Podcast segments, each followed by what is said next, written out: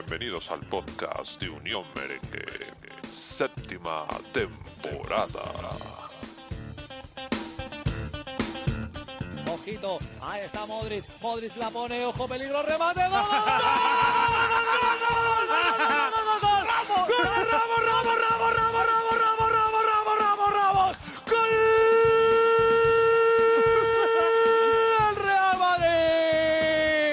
Bale gets around Manuel Pablo, too strong, Benzema, Ronaldo, this could be number one, and Ronaldo scored, Real Madrid have taken the lead. Qué bueno que dice Campuzano, dispara con la izquierda de Campuzano, golazo, golazo, golazo, golazo, golazo, golazo, golazo, golazo, gol, gol, gol, gol, gol, gol, gol, gol, gol, gol, gol, gol, gol, gol, de Campuzano para el Real Madrid Castilla. ¡Uf, oh! ¡Qué ha hecho! ¡Qué maravilla! ¡Qué canastón acaba de hacer Lucas Vázquez! Uh, Lo gente... de Wonderboy es de otro planeta. La gente se echa las manos a la cabeza. No ¡Impresionante! Bien.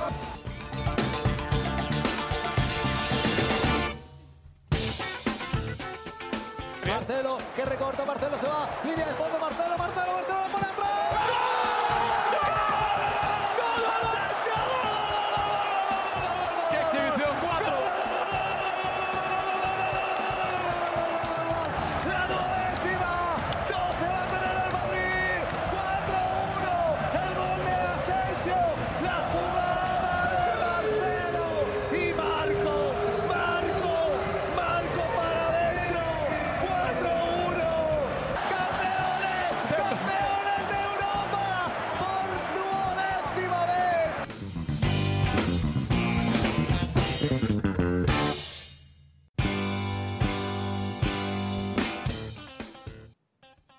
Buenas a todos, bienvenidos una vez más a este que es vuestro espacio Unión Merengue, la casa del madridismo. Ya estamos trasladados en lo que es este podcast número treinta y ocho de la séptima temporada, el doscientos sesenta y dos histórico de Unión Merengue.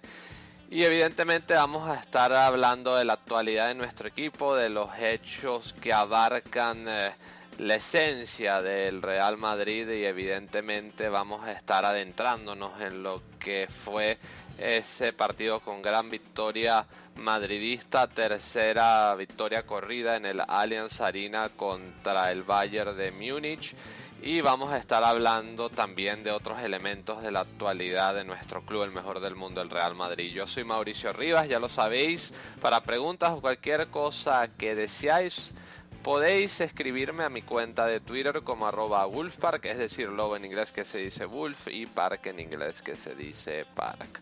Vamos a saludar a quienes me acompañan para esta entrega trigésima octava de la séptima temporada. Un grupo que repite casi todo con respecto al podcast anterior y que evidentemente estamos sumamente complacidos de que nos acompañen una vez más. Vamos a saludar primero a un buen amigo de esta casa, nos saluda y viene a comentar sus impresiones desde Extremadura, arroba realpipiño diecisiete en Twitter. Pipo, un gusto que estés de vuelta en un podcast más de Unión Merengue, ¿cómo estás? Muy buenas, y un placer de estar aquí. Bueno, en realidad no es que haya vuelto, es que cuando acabó el último podcast eh, eh, en el estudio de Unión Merengue me colé en una habitación que había una, un plasma y comida y dije, yo me quedo aquí. Yo me iba a ir a casa, pero he visto que estabais grabando y digo, va, pues ya me quedo.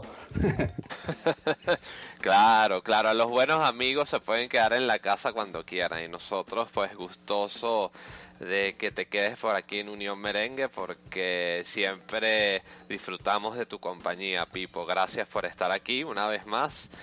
También vamos a saludar al señor de los datos desde Córdoba, el señor don David Moya, que siempre está atento. Yo le estaba preguntando a él, hay muchos datos para este podcast, don David, y me dice algunos, pero que son muy interesantes. Ya lo sabéis, lo podéis, lo podéis seguir a través de Twitter como arroba suplacu. Don David, muy buenas, un gusto que esté nuevamente por aquí. Muy buena, Mauricio, un gusto igualmente, ¿eh? Encantado de estar de nuevo haciendo un pod.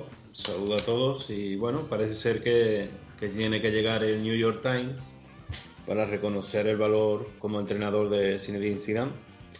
Eso al parecer no, no interesa al periodismo deportivo español. Y bueno, hablan de que si presupuestos, si juntamos los presupuestos del Manchester City, del United, de la Juventus, del P S G, del Barça, del Bayern de Múnich, etcétera. Pero el único que, que puede comprar la Champions es el Real Madrid, ¿no? que, que victimistas y llorones, eh, tenemos que seguir aguantándolo. Es tremendo, don David, la verdad es que probablemente el Real Madrid es el equipo, si no el que menos ha gastado, es uno por lo menos de los que menos ha gastado en los últimos tres o cuatro años y por supuesto existe este malestar, este... esta desolación que se encuentran eh, eh, muchos en el periodismo deportivo en general y que evidentemente pues no gusta que el Real Madrid gane y sobre todo viendo que Zidane está a las puertas de lo que puede ser una tercera Champions consecutiva, cosa que me parece así a vuelo rápido no ha logrado ningún entrenador y evidentemente eh, los sonados Guardiola, incluso a Mourinho, que le tenemos mucho respeto y cariño aquí, pues no ha logrado tal hazaña y eso podría hacerlo Zinedine Zidane, tres Champions y tres Champions consecutivas, que se dice rápido pero que de fácil no tiene nada, así que vamos a esperar que eso termine siendo así porque sería algo grandísimo para la historia no solamente del Real Madrid sino del fútbol universal, ¿no? Si es que se llega a jugar el fútbol en otro planeta que nosotros no sepamos. Gracias, don David, por estar nuevamente por aquí. Cerramos con el bueno de Juan Pedro Cordero, mi buen amigo, nuestro buen amigo Juan Pico, ¿no? Como lo conocemos por aquí, eh, el escritor de esas grandes eh, previas, también eh, el seguimiento del primer equipo, las crónicas del partido tras los juegos. Arroba J P Cordero seis en Twitter. Juanpi, muy buenas. Hola, Mauricio. Hola, Pipo, David. Eh, no, eh, concuerdo con cada uno de ustedes. O sea, el Madrid, eh, con poco presupuesto y con lo que tiene, es capaz de eh, enfrentar todas las adversidades y lo mejor que de todo es salir airoso de esas situaciones complicadas. Y la mejor demostración es lo que vimos el martes, eh, que, eh, lo, perdón, lo que vimos este, este miércoles, donde en un Allianz Arena abarrotado de seguidores bávaros, eh, creían que los árboles iban a arder, pero los que ardieron fueron los árboles muniqueses. Eh, y nada, los tuvimos que apagar, apagar con agua y goles. Así que nada, a los antimadridistas no esperen por nuestra derrota porque eso no va a ocurrir. Y también en el baloncesto quería mencionar la gran labor que están haciendo desde los jugadores, el cuerpo técnico y la sección que encabeza Juan Carlos Sánchez y Alberto Herreros como secretario técnico y en la parte periodística en Real Madrid Televisión con Noemí Fernández, el éxito que han logrado al meterse en la quinta Final Four en seis temporadas que lleva Pablo Laso al frente del equipo, así que nada, enhorabuena y a por la décima Copa de Baloncesto, que sería un hito que el Madrid tanto de fútbol de ba- y baloncesto ganarán las respectivas copas de Europa. Por supuesto, Juanpi, por supuesto, y eso es lo que decíamos todos los madridistas. Enhorabuena por ese saludo al gran eh, equipo que conforma y que cubre la actualidad y todo lo que tiene que ver con el Real Madrid de baloncesto y evidentemente tú vas a estar trayéndonos bueno, como ancla principal lo que son las novedades del Real Madrid de baloncesto. Vas a dar tu análisis más detallado y bueno, los que los chicos también quieran aportar, eh, sois más que bienvenidos para escucharos y bueno, y aprender eh, con vosotros. Así que dicho esto, gracias Juanpi y también gracias a don David y a Pipo por estar aquí, y vosotros quienes nos escucháis, aguardar un poquito más porque vamos a, por supuesto, a dejaros con un buen mensaje y a volver con este debate número treinta y ocho de la séptima temporada de Unión Merengue. Ya volvemos.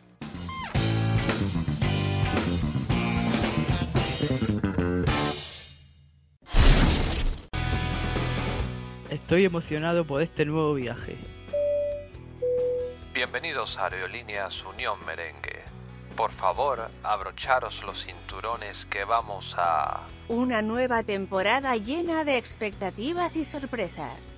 Un destino que nos conducirá hacia los títulos. Una vez más en compañía de Unión Merengue. Gracias por vuestra preferencia. Atención, aterrizamos a nuestro destino hacia... Unión Merengue, la casa del madridismo.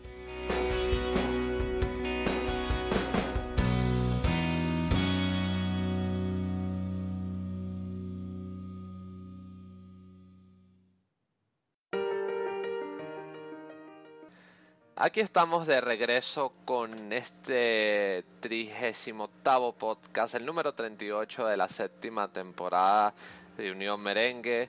Vamos a adentrarnos primero, señores, eh, en lo que es el grueso de este debate. Vamos a hablar de el primer equipo de fútbol, gran victoria de nuestro Real Madrid, como ya dije al principio, la tercera consecutiva en el Allianz Arena en Múnich.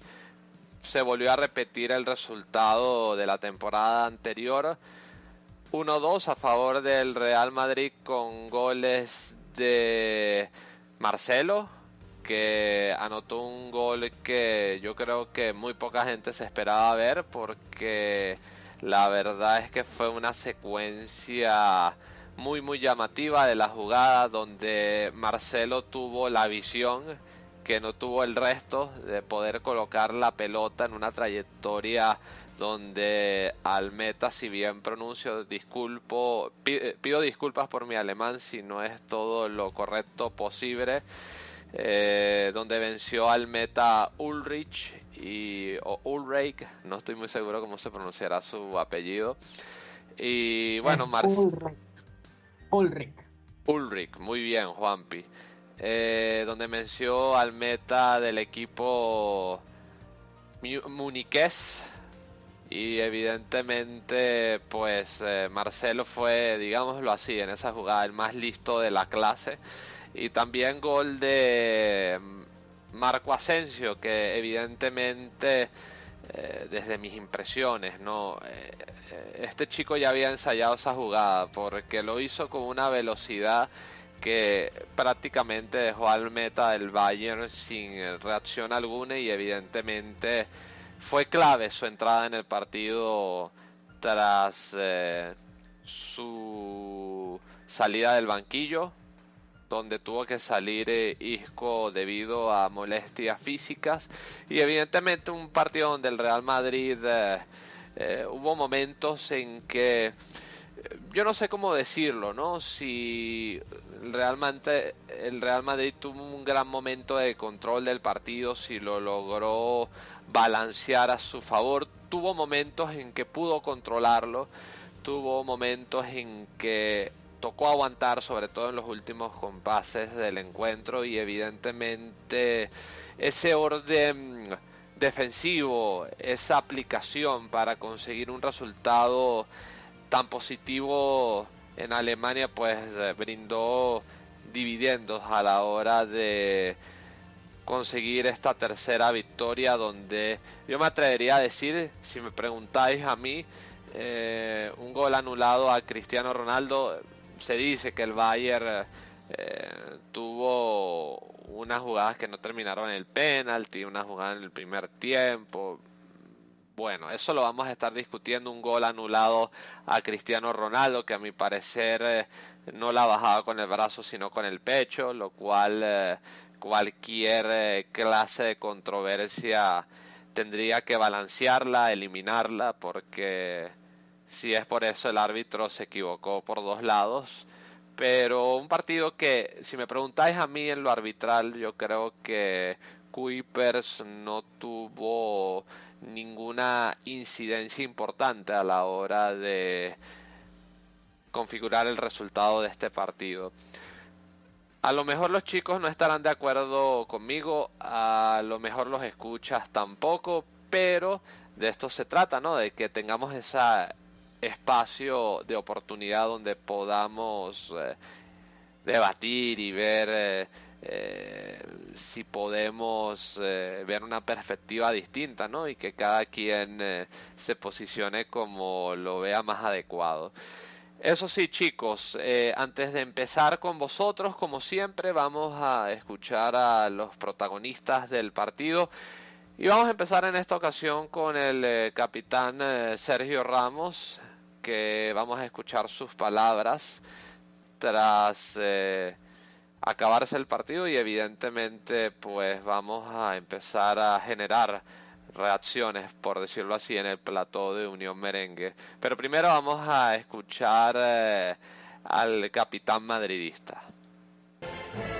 Buenas noches. Sí, la verdad que ya sabíamos lo que nos íbamos a encontrar, y, y la Champions tiene eso, un grandísimo estadio para disfrutar de, de un grandísimo partido. Yo creo que hoy el equipo, a pesar de, de haber metido dos goles, hemos estado muy sólidos, hemos defendido muy bien, hemos sabido juntar esas líneas.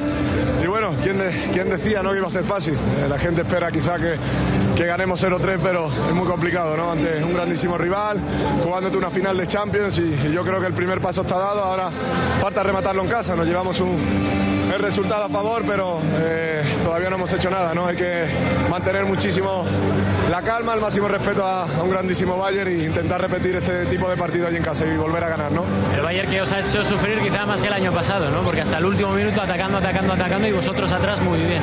Sí, el partido, dadas las la circunstancias, pues cuando te pones por, por encima del marcador, pues sí que es cierto que el equipo inconscientemente se viene un poco atrás y sufres un poquito más, y ellos son, obviamente pues han querido hoy por el partido. Hemos sabido aprovecharlo, ese uno a uno, defendiendo bien, y en una contra pues hemos sabido matarlo, ¿no? Se, coger, ¿no? Aprender este tipo de, de cosas, porque es lo que hace grande a, al equipo, ¿no? Salga el que salga, que esté a, a ese mismo nivel, juegue quien juegue, porque al final ganamos todos. Y en ese aspecto de lo que estás contando tú, dos ejemplos, ¿no? Lucas Vázquez jugando la segunda parte lateral y Marco Asensio saliendo y marcando. Eh, ha sido así, ¿no? Después de la lesión de, de Carvajal, yo creo que hoy, independientemente del trabajo defensivo, hay que destacar también a un gran Lucas Vázquez, que se ha dejado el alma. Después le ha tocado hacer esa faceta contra Ribéry, que es uno de los mayores y mejores futbolistas que hay en este mundo, y bueno, lo ha hecho muy bien, ¿no? Eh, independientemente de él, yo creo que el trabajo muy sólido del equipo, saber sufrir siempre te hace más grande como, como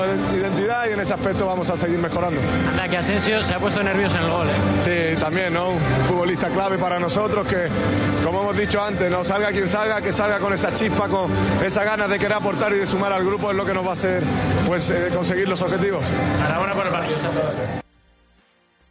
Yo quiero preguntarle a Pipo, porque se me hace una anotación interesante, hablar del partido de Lucas Vázquez. Claro, a raíz de la, de la lesión de Carvajal, pues le toca al chico retrasar la posición y evidentemente embarcarse en la labor de defender a un jugador tan bueno, con tanta veteranía y con tanto conocimiento del juego como lo es eh, Franck Ribéry, que es un jugador eh, muy peligroso. Pipo, te pregunto, ¿qué te gustaría a ti anotar sobre Lucas Vázquez? Y bueno, ¿cómo quieres embarca, em, enmarcar el partido en general el, sobre lo que fue la actuación del Real Madrid? Cuéntanos. Bueno, eh, en principio, eh, sobre Lucas Vázquez, eh, hay que decir que es cierto que esta temporada eh, al principio estaba más dudoso, pero se agradece que en el momento clave de la temporada eh, esté fresco, esté con ganas, tenga velocidad, tenga intensidad, tenga ganas de, eh, de hacerlo muy bien, eh, tanto jugando en su posición natural como cuando llegó ese momento de la lesión de Carvajal. Eh, yo por una parte lo dije, lo estaba viendo el partido y digo, verás cómo, verás cómo va a meter a Lucas, verás cómo va a meter a Lucas atrás.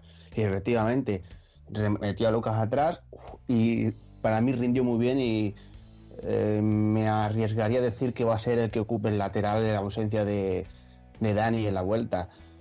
Y luego, en cuanto al partido, pues eh, a ver, aquí cada uno tendrá su punto de vista, cada uno lo verá de una forma.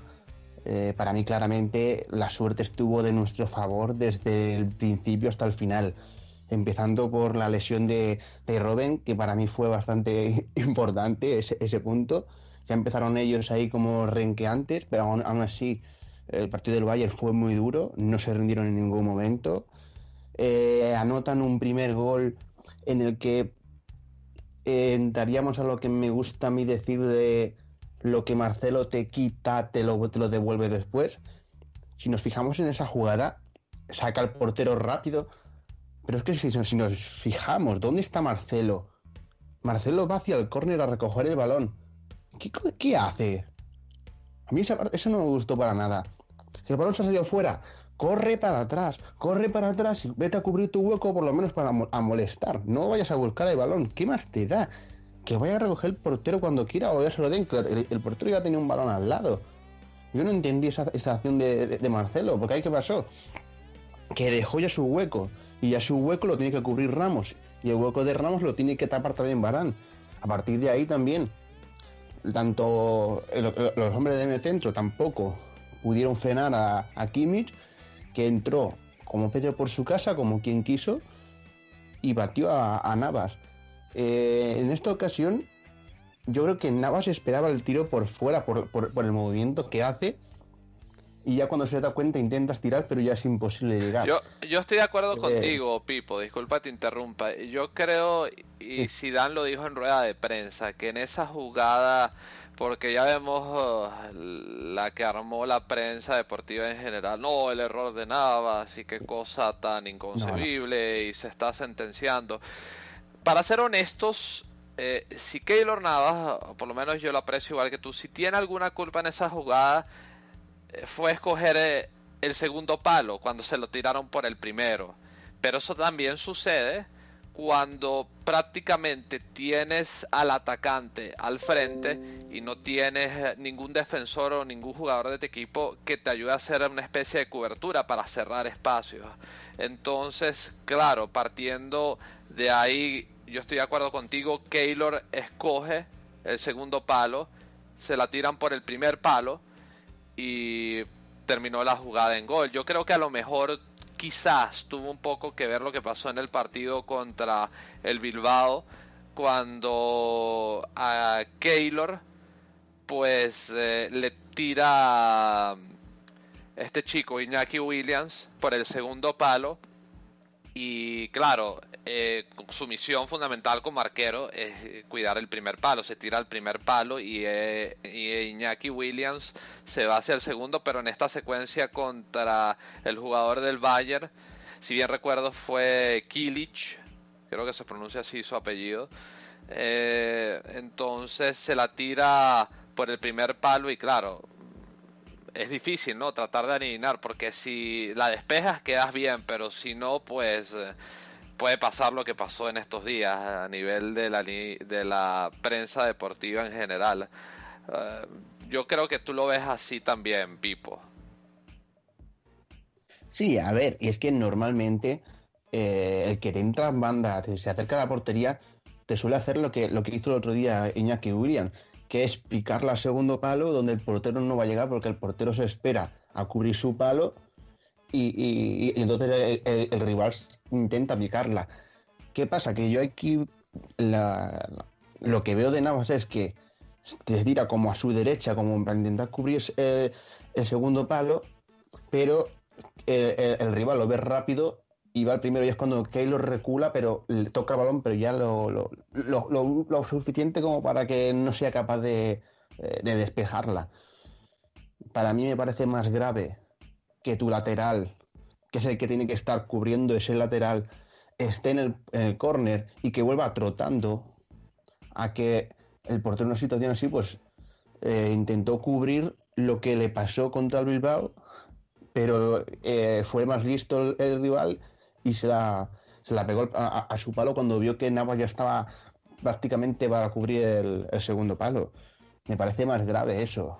Eh, luego es cierto que al filo del descanso Marcelo coge y te arregla la cagada con, con un pepinazo de los que estamos prácticamente acostumbrados, porque casi todos los goles suyos son así.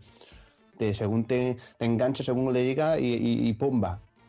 Y bueno, eh, para mí bastante fortuna, bastante fortuna la que tuvimos nosotros, porque eh, yo el partido lo estaba viendo en la primera parte para que fuera claramente un dos cero de, del Bayern, claramente. Y, y tuvimos bastante suerte. Sí, sí, y yo estoy de acuerdo contigo, ¿eh? Sí. Por fútbol, el Bayern en la primera parte es para que, si hubiera estado más fino sí. en la puntería, hubiera sido tres cero, pero del eh, tres cero pasó al uno a uno. Entonces, sí, eh, el, el gol de Marcelo lo que pasó. Fue un poco, nos pilló todo de sorpresa. No, claro, y, pero yo creo que tácticamente... Eh, tener un entrenador tan experimentado como Heinkes, pues eh, te ayuda, ¿no? Recordemos que este señor eh, ha sido el, el último entrenador eh, de las grandes ligas europeas en ganar un triplete, allá en dos mil trece. Y la verdad es que, eh, bueno, mentira, no fue... Eh, bueno, fue un otro señor en dos mil quince, ¿no? Que no le va a hacer la promoción. Pero este señor sí, sí. hizo triplete. Este señor sabe de fútbol. Este señor sabe cómo empujar a su equipo. No tuvo puntería y, y, y el Real Madrid supo aguantar bien. Conoce lo que es el Real Madrid también para, eh, para enfrentarse a nosotros. Conoce el Real Madrid también. Y bueno, a ver, eh, eh, lo dijimos en la previa. El Bayern de, de, de ahora no es el que estuvo Pep Guardiola, que tocaba, tocaba, tocaba y no hacía más, ni es el de Ancelotti, que de momento te pegaba una arrancada buena, pero a la siguiente te hacía cuatro malas. Tienen un entrenador de verdad, como ya dijimos, que plantearon un partido serio, que fue el Bayern temible de, de antes de llegar los señores que he mencionado antes. Y, y, y por poco nos pudo salir mal la jugada. Eh, es para mí quizás el peor Madrid fuera del Bernabéu desde... No sé, sabría decir a lo mejor desde el partido contra el Tottenham. Porque, no, a ver, eh, contra el P S G en su casa pues salimos con mucho más intensidad, más ganas. Contra la Juve también, aunque bueno, contra la Juve nos costó un poco al principio. Pero es que contra el Bayern eh, prácticamente estuvimos... a la contra todo, todo el rato. Eh, no vi el Madrid cómodo del todo. No, eh, y el, no, el Bayern tampoco te dejaba mucho espacio. El Bayern eh, marcó su partido, su presión, su sabían por dónde entrar, que era por, por la banda de Marcelo, que es la que más eh, huecos dejaban, y aprovechaban el mínimo error eh, de, del Madrid, que no estaba concentrado para, para generarte peligro, para eh, meterte un balón a, al área y que Lewandowski tira de las suyas, y tuvimos bastante fortuna. Luego al Bayern también le llegó la, la lesión, y se fue Boateng, creo que fue que, que va a estar, va a ser baja para la vuelta. Y por parte del Madrid el, el cambio de Isco, bueno, a ver, yo aquí tengo que decirlo, que yo el partido lo vi en Z D F, que es el canal alemán, y yo al principio pensaba que Isco había sido un cambio así de, de táctico. Ya fue el rato cuando me da por abrir Twitter que dicen: No, no, Isco es que tiene molestias en el hombro, lo ha cambiado por eso. Y digo, ah, bueno, eso ya eh, me, me, me cuadra. ¿Y qué pasa? Pues bueno, cuando juntas a un tío como Marco Asensio, que le echa ganas, le echa coraje, que, que es un tío que se mata, con, con otro que es Lucas Vázquez, eh, aprovecha un error para mí bastante grave del Bayern, eh, un regalo prácticamente a Asensio, que vio muy rápido a, a Lucas demarcado, Lucas se la devuelve, y aquí es donde llega lo que para mí fue muy importante. No sé si os pensaréis igual que yo o lo habréis de otra forma, pero yo veo que Lucas, eh, Lucas eh, Marco Asensio, cuando va a chutar, espera un poco más para arrastrar al portero, saca al portero de, de, de la portería bajo, bajo palos, y es un momento en el que chuta para que el portero ya haga lo que haga, no llegue al balón. Y para mí ese es un, un gesto táctico que está al alcance de los listos, de los pillos de la clase, porque podía haber cogido según le llega y pegarle, pum, que a lo mejor eh, no habíamos hablado de que habría sido una contra letal de las del Madrid que había acabado en gol, porque habría pillado al portero bajo palos y seguramente habría llegado a atajarla. Y para mí ese fue el gesto táctico muy, inte- muy inteligente. Sí, exactamente, fue... estoy de acuerdo contigo, disculpa te interrumpa, Pipo. Sí. Agarra al portero, por eso es que yo admiro esa jugada, porque realmente eh, no fue ningún golazo, pero fue un buen gol. La esencia de la jugada no está en el gol, sino en que Asensio sabe qué hacer a todo momento, porque como tú bien subrayaste, tan pronto tiene el balón, sabe que va a arrastrar al portero, a buscarlo que se mueva para ganar más ángulo por el segundo palo, y una vez que lo arrastra, pues dispara por el segundo palo, por el segundo palo, le gana en potencia y lo vence.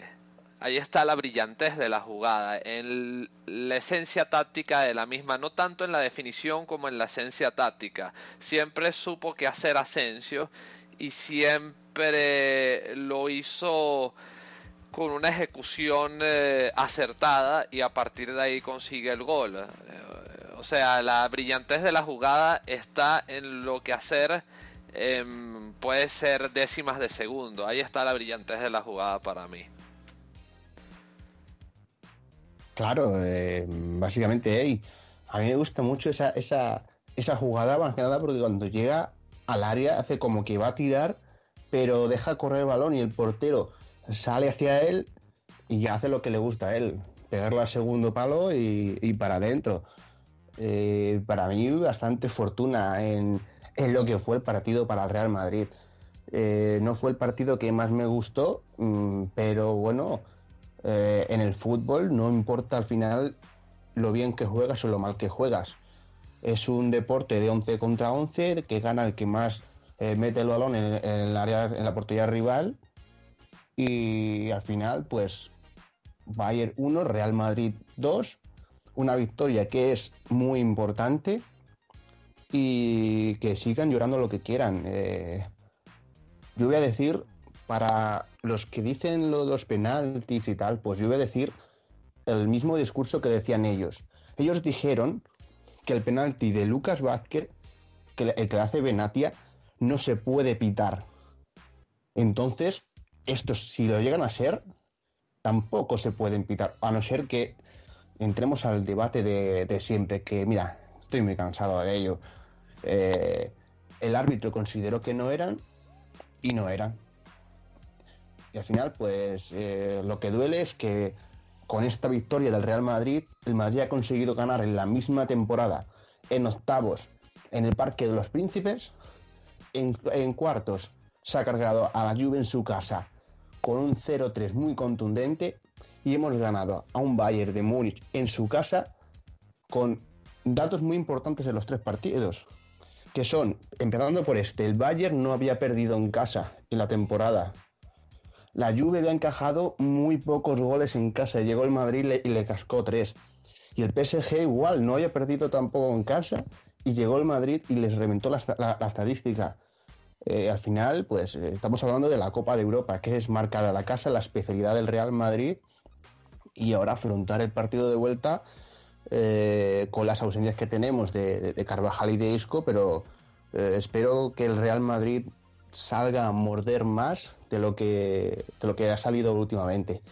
Me da miedo porque en el Bernabéu este año estamos mucho más débiles que otros años, pero aún así lo importante, nos llevamos eh, una renta muy importante, que es marcarle dos al rival.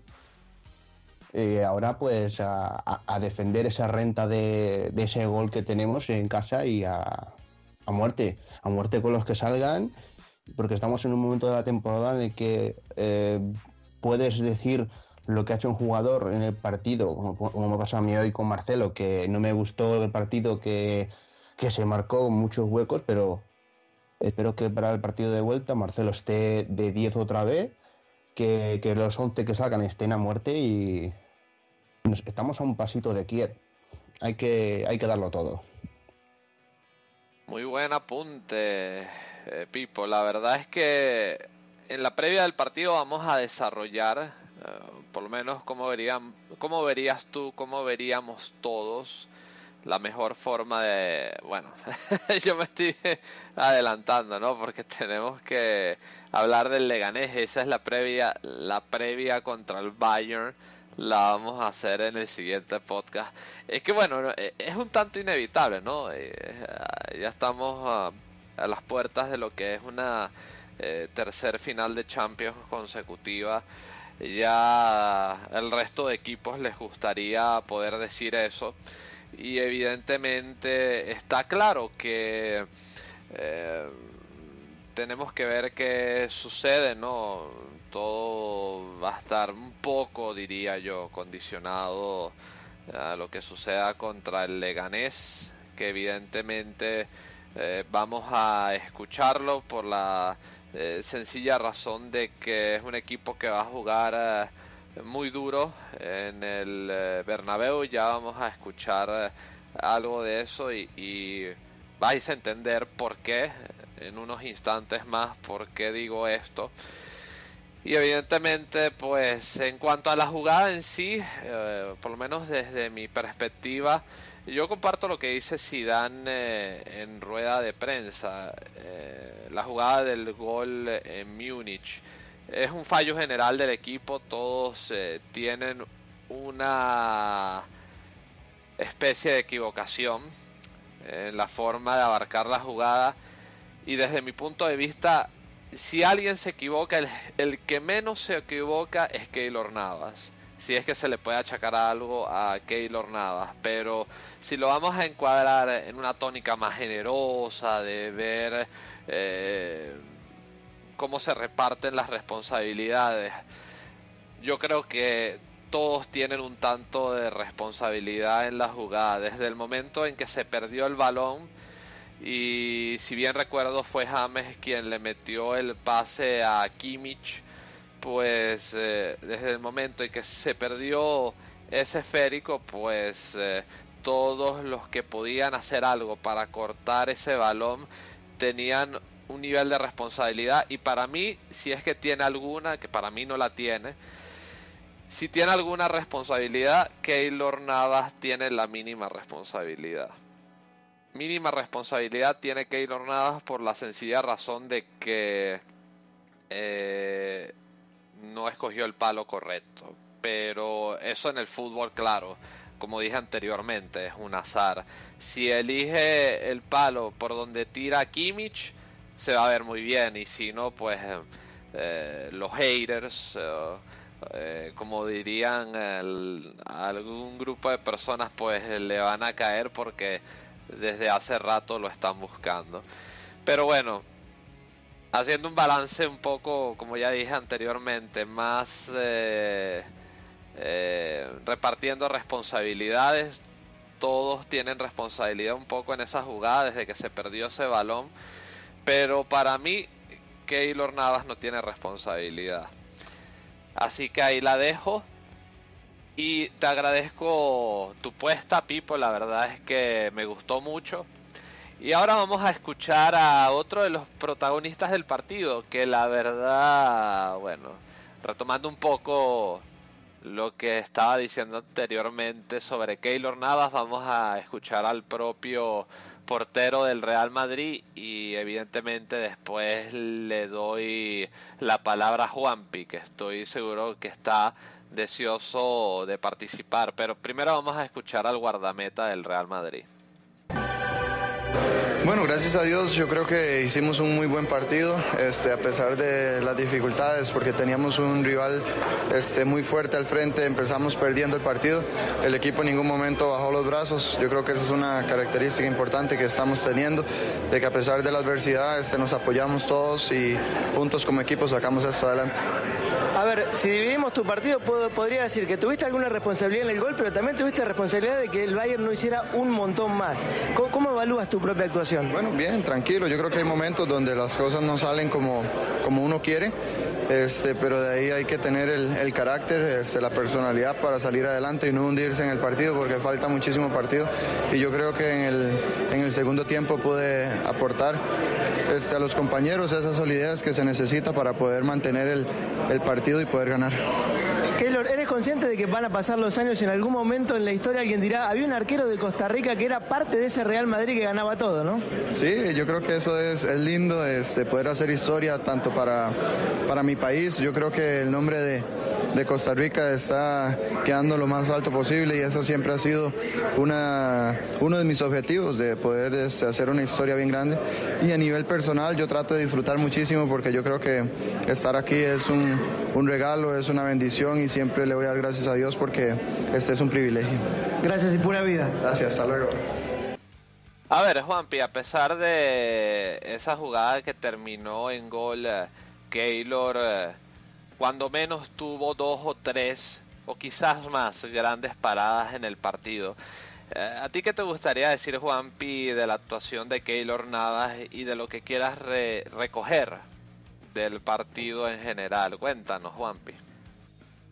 Eh, bueno, Mauricio, yo creo que la actuación de Keylor, este, no, bueno, para, para empezar en el primer gol, eh, el, la culpa no fue solamente de él, sino que lo deja muy, lo deja vendido toda la defensa, abriéndole el campo a, a Joshua Kimmich, que con esa pérdida de balón se fue en velocidad y solo, pre, eh, y solo eh, remató a placer. Y bueno, eh, Keylor no es el último, no es, no es el único que es responsable de ese gol, sino que toda la defensa lo vendió para que él solo tratara de tapar ese disparo de, del lateral alemán.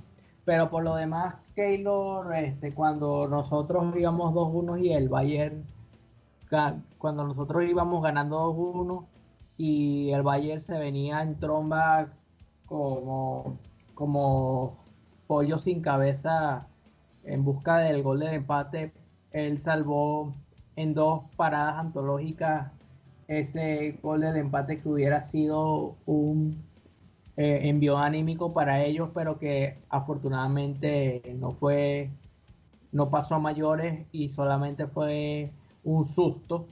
Eh, y bueno, nada, él también ayudó que la de, nosotros serenar, nos serenáramos y que en los momentos de sufrimiento mantuviéramos la, la calma y el aplomo para aguantar esos, esa media hora, veinticinco minutos que quedaban por disputar del partido.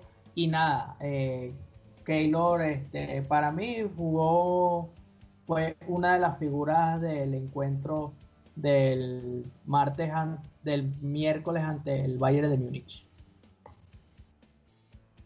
Oye, Juanpi, y particularmente te pregunto a ti, salió Benzema, también pudo meter eh, algún gol, que bueno, tú sabes que lastimosamente no está nada fino eh, lo que va de temporada, y la verdad es que tú lo ves eh, en capacidad para desequilibrar un tanto el partido, eh, a lo mejor si lo hubieran puesto de inicio, o te parece que Zidane acierta de pleno sacándolo desde el banquillo. ¿Qué te parece a ti, Juanpi? No, yo creo que Zidane acertó de, eh, de inicio de, poniéndolo en el banquillo, porque bueno, aquí estamos eh, eh, pidiendo que haya meritocracia, o sea, que los que entrenen mejor sean los que jueguen,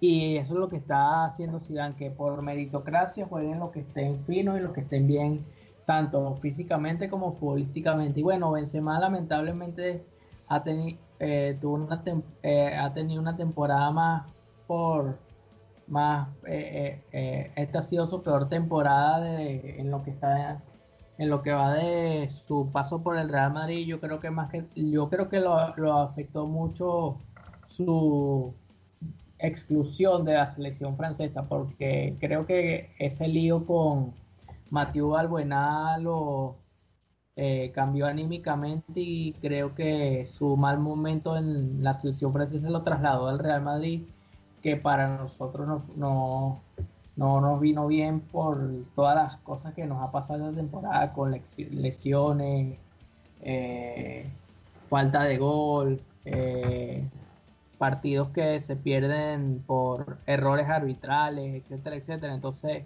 creo que ese mal momento, ese, ese lío que tuvo con la Federación Francesa, creo que fue el punto de quiebre para Benzema. Y bueno, yo creo, yo lo para mí lo mejor para Benzema es que Benzema se busque, se siga siendo futbolista, y siga siendo futbolista en otro equipo, porque eh, ya creo que su ciclo con el Madrid ha terminado.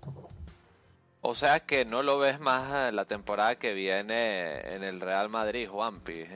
No, yo, no le ve, no... que está, eh, eh, estamos ante los últimos partidos de Karim Benzema como, como jugador madridista, al igual que Bale, aunque yo no quiero que eh, se desprend, nos desprendamos de Bale, porque sería un error de la directiva desprenderse de un jugador como Gareth Bale, que te aporta velocidad y cambio de ritmo en el juego.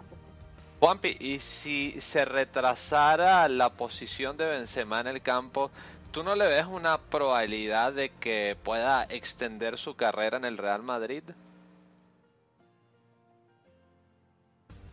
Esa es una de las posibilidades que... que, que... Ya, un, a ver, que parece que se nos fue Juanpi, eh, problemita. No, bueno, ahí yo, está Juanpi. Yo, yo creo que yo creo que Benzema, si lo retrasamos una posición más de, de mediocampista, o más como fuese un enganche o un mediapunta, creo que le alargaría la, más la estancia en el Real Madrid, y de no conseguir un delantero en el próximo verano, que bueno, ahorita no deberíamos estar hablando de eso, sino de que deberíamos estar unidos y remando en la misma dirección, porque recordemos que estamos tanto a noventa minutos de de, de una final como a cuarenta, como a ochenta minutos de ser campeones de Europa en baloncesto. Y creo que no es el momento de hablar de fichajes, ni de lo que ni de confección de la plantilla, sino de remar todos hacia la misma dirección, que es eh, agrandar nuestra leyenda en Europa. Muy bien, Juanpi, muy bien, muy bien. Buena conclusión, hay que mantener la cabeza en el presente, nunca mejor dicho, mi estimado Juanpi. Agradezco tus palabras, Juanpi. Y vamos a escuchar eh, a uno de los protagonistas más del partido. En esta ocasión vamos a escuchar a Marco Asensio, y evidentemente luego de escuchar al futbolista del Real Madrid vamos a escuchar al bueno de Don David. Pero primero vamos a escuchar a Marco. Sí, contento por, por sobre todo el resultado que, que sacamos de aquí. Sabíamos que era... que era importante marcar gol y sobre todo ganar. Eh, bueno, llevamos una mínima ventaja y, y ahora la vuelta, que será igual o más complicada. Bueno, pero sacáis ventaja, habéis ganado aquí en un campo complicadísimo ante un rival muy difícil. Nadie había ganado aquí en el último año, ¿eh? Sí, sabíamos que, que el Bayern era un equipo muy fuerte, que, que en fases del partido también iban a dominar y había que sufrir en esos momentos. Yo creo que, que hemos sabido sufrir y hemos aprovechado nuestras oportunidades. En ese aspecto, hasta el último minuto lo han intentado los alemanes, ¿eh? Sí, eh, al final teníamos que aguantar un poco el, el resultado, nos hemos metido un poco atrás, pero bueno, eh, hemos podido aguantar, nos llevamos un resultado para, para casa, y ahora con, con nuestra gente tenemos que ser más fuertes. Y tanto halago a Marco Asensio, ¿eso cómo lo, lo autogestionas internamente? Porque han hablado de ti maravillas, eh, tus compañeros, Sergio Ramos a pie de campo, todo el entorno del Real Madrid. Pues bien, eso significa que, que estoy haciendo eh, bien mi trabajo, tengo que seguir así y, y bueno, ahora pensar eh, en Liga y luego ya, ya en la vuelta de Champions. Oye, la última que te hago, Marco, porque mira, tenemos aquí la pantalla y quiero que, que veas tu gol. No sé si lo has visto ahora en el vestuario. No lo he visto, no lo he visto aún. No lo he visto. Pues mira, vamos a ver el gol ahí si nos lo ponen desde el plató porque ha sido espectacular. Esa asociación sobre todo que tienes con Lucas, bueno, cuéntanos un poco cómo lo ves. Pues bueno, eh, ha dado el pase, le ha dado mal, he visto a Lucas que iba para adelante y, y bueno, Lucas ha aguantado muy bien hasta que, que viniese el defensor y de primera eh, lo he visto claro para definir al, al otro palo y bueno, yo creo que ha sido, que ha sido un gran gol y sobre todo eh, la importancia del gol por la victoria. Enhorabuena. Gracias. A ver, don David, la verdad es que indudablemente Marco Asensio metiendo un gol eh, sumamente importante de cara a la eliminatoria. Don David, claro, que esto forzaría al Bayern en el Bernabéu a intentar ganar por dos goles y cuando menos eh, intentar igualar el resultado, ¿no? Ese eh, uno a dos a su favor para intentar forzar tiempo extra, pero claro, si quieren pasar a la siguiente ronda, pues tendrían que ganar por dos goles. Eh, don David, yo le pregunto a usted en el partido en general, ¿qué, qué le pareció la esencia del partido eh, en cuanto a la apuesta del Real Madrid? Porque una nota preponderante que le tomé a Ramos y también le tomo a Marco Asensio es que no, eh, bueno, terminamos yéndonos un poco más atrás, o sea, como que ellos no están eh, acostumbrados a, o por lo menos no sé si me da esa impresión de que no les gusta jugar eh, tan atrás. Ese eh, movimiento de jugar más atrás, ¿usted cree que fue eh, más mérito del Bayern por la sencilla razón de ese empuje que tuvieron? ¿O es que el Real Madrid, a pesar de que quizás no le guste jugar tan atrás, sabían que eran lo conveniente para aguantar eh, el resultado? ¿Qué piensa usted, don David? Bueno, Mauricio, eh, bien, eh, el, Bayern, el Bayern de Múnich nos no metió atrás. Eso es así, eh, eh, lo que se sufrió es eh, normal, eh, estábamos jugando en, en su campo y ellos tuvieron la iniciativa y, y se, el partido pues surgió de esa manera. Hay, hay que sufrir para, para pasar eliminatorias y, y, y es lo que ocurrió. Yo aparte de eso quería decir que bueno, que mmm, para qué buscar supercracks y gastarte doscientos, trescientos millones de euros en un jugador fuera cuando lo tenemos en casa, como es Marco Asensio, eh, una cabeza bien amueblada, profesional, luchador. Eso es algo que también habría que reflexionar sobre ello. Me refiero al club. Y después también, eh, como he escuchado a Rodrigo Faez eh, haciendo las la preguntas, eh, ya empecé así un poco, un poco de polémica, un poco de denuncia en el minuto treinta y cinco, cuando justo después de que se lesionara Boateng, eh, dijo durante la narración, eh, entran ganas de, de darle un abrazo al jugador alemán. No, no iban a hacer esas palabras, pues decía, eh, quiero darle un abrazo a Dani Carvajal o, o a Isco, que se le lesionó en el hombro, o decir en el, en el minuto ochenta y siete, si, si no recuerdo mal, eh, pidiendo más alargue y más minutos eh, en el tiempo extra. El comentarista del partido. Bueno, ya que conocemos el formato de beIN Sport y cómo decir que Alex Sanko, barcelonista de cuna, en la jugada del minuto treinta y tres, en la acción entre Thiago y Ribéry, que a Ribéry se le va en el control, se le escucha gritar ¡oh!, como diciendo ¡uy, qué pena que, que, que se le haya ido! Bueno, hay que convivir con eso. Pero bueno, con respecto al partido, si dar un poco las estadísticas, dependiente, independientemente de, de, de algunas webs, unas apuntan más o otras menos, eh, pero sí un poco de la que yo suelo mirar siempre. Si te pones a mirarlo en defensa, los despejes que, que se realizaron durante el partido, el Bayern de Múnich tan solo tuvo que realizar cuatro y el Real Madrid veintisiete. Eso refleja lo que fue un partido de oficio del Real Madrid, un partido muy duro, con muchísima presión. Estamos hablando de una diferencia de veintitrés en despejes en defensa.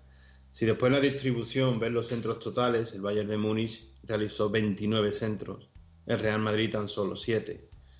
Y si vemos los tiros totales en ataque, el Bayern de Múnich realizó diecisiete y el Real Madrid tan solo siete. Aunque los tiros a puerta estábamos muy, casi prácticamente igualados. Bayern de Múnich cinco y Real Madrid cuatro. Pero ¿qué es lo que ocurrió? La efectividad. La efectividad fue más precisa del Real Madrid con un cincuenta y siete por ciento y un Bayern de Múnich con un veintinueve por ciento de esos tiros totales. Eso refleja un poco lo que fue el partido. Muy duro y un Bayern de Múnich que salió a por todas hasta que le dio el físico. Esto también demuestra que, que para la vuelta no, no hay que concederles tanta superioridad en ataque, porque no creo que tengan otra noche de tan poca efectividad. No creo que se vayan a volver a alinear los astros. Entonces hay que tener mucho cuidado con esto para el partido de, de vuelta, que va a ser muchísimo más difícil que el partido en el Allianz Arena, porque es la última bala que tienen, y la última bala que tienen jugadores como Ribéry, que ya son mmm, veteranos. Pero lo de veterano habría que ponerlo entre comillas, ¿no? Le pregunto a usted, don David, disculpa que lo interrumpa. Escuchando su análisis, entonces usted diría que el Real Madrid tuvo suerte, ¿no fue un partido de tanto oficio del Real Madrid? Fue un partido de oficio defensivo, está clarísimo. Suerte. Bueno, la suerte siempre en estos partidos suele acompañar. Tanto puede ser negativa, puede ser positiva. Ahora, que vayas a ganar la Champions por suerte, como dicen muchos analistas de que hay por ahí sueltos, evidentemente no. Eso o no sea, que usted apoyar. Ve una combinación de las dos. Fue un partido de mucha labor del Real Madrid, pero también eh, se tuvo un tanto de suerte a favor. Bueno, digamos que, que el Bayern de Múnich tuvo una, una noche desafortunada en la definición. Sí, fue así. Eh, en uno no puedes decir que tú ganas una Champions al azar. Está clarísimo de que yo creo que el juego predomina por, tu, eh, por la suerte. Yo creo que podemos dar un ochenta y cinco noventa por ciento a tu juego, lo que te hace pasar eliminatorias. Y ese diez o quince por ciento, pues dependiendo de si la bolita da en el poste, si da en el larguero, si cuando chuta te da un rebote, no entra, o si entra, pues eso suele ocurrir en fútbol. Sí, pero falta de puntería del Bayern, diría yo, porque eso. Exactamente, porque es que, para ser honestos, hubo un momento en el partido, ya lo dije anteriormente, en que el Bayern, si hubiera estado más fino a la hora de tirar a portería, el partido hubiera podido estar tres cero, pero de ese hipotético tres cero se pasó al uno uno y ya sabemos lo que pasó después. Sí, sí, está clarísimo, pero ya después tampoco... Eh, agarrarte como como hay como he dicho esos analistas de poca monta que hay por ahí sueltos a que todo pueda ser suerte. Yo yo que, sí no no no no hubo suerte. Yo creo que el Real Madrid, donde tuvo que ejecutar y donde pudo ejecutar, ejecutó bien. Y el Bayern, bueno, ya nos ha pasado a nosotros a lo largo de la temporada, partidos donde fuimos muy supero, superiores, pero por falta de puntería pues lo hemos terminado empatando, perdiendo. Eh, nos ha pasado a nosotros y bueno, le pasó a ellos esa noche, que la falta de puntería los condicionó. Sí, indudablemente, como ocurrió también, por ejemplo, al Real Madrid en Liga. Real Madrid en Liga en el primer tramo, pues hemos tenido muy mala suerte en la definición, no teníamos goles, no, no, no realizábamos, y eso pues no pasó factura en la competición doméstica, clarísimamente. Y bueno, destacar que un Real Madrid que, que no ha perdido ninguno de los ocho partidos que, que ha jugado con Lucas Vázquez como titular en, en Champions, con cinco victorias y tres empates. Bueno, ya sabemos todo de que minuto, no minuto, porque fue a los cuarenta segundos, una entrada de Boateng marcando terreno, pues en esa caída Isco se, se dañó el hombro y, y es baja pa, para la vuelta, junto con Dani, que también explicará un poco el porqué. Eh, yo los primeros minutos vi muchas interrupciones, eh, un partido que en los, en los ambos equipos eh, iban muy acelerados, sobreexcitados, precipitados diría incluso. Yo creo que un Real Madrid muy indeciso e impreciso en los pases. Les quemaba un poco el balón en los pies, sin, sin largas, pose, largas pose, pose, posesiones, sin control y dominio en los primeros quince minutos, pero cuando empezó a hacer su juego asociativo de más de cuatro pases, se veía clarísimamente que creábamos peligro y metíamos atrás al Bayern de Múnich. En la jugada ya de, del gol, el minuto veintisiete, el segundo disparo a puerta del Bayern, yo estoy de acuerdo con lo que ha comentado Pipo, un error infantil de, de Marcelo, que se quedó fuera de posición, jugueteando con el balón, intentando recuperar el esférico en el banderín de córner, nos replegó, debería de haber metido el balón dentro para cortar la jugada o simplemente haberlo dejado y haber, hacer, haber estado atento a hacer el repliegue.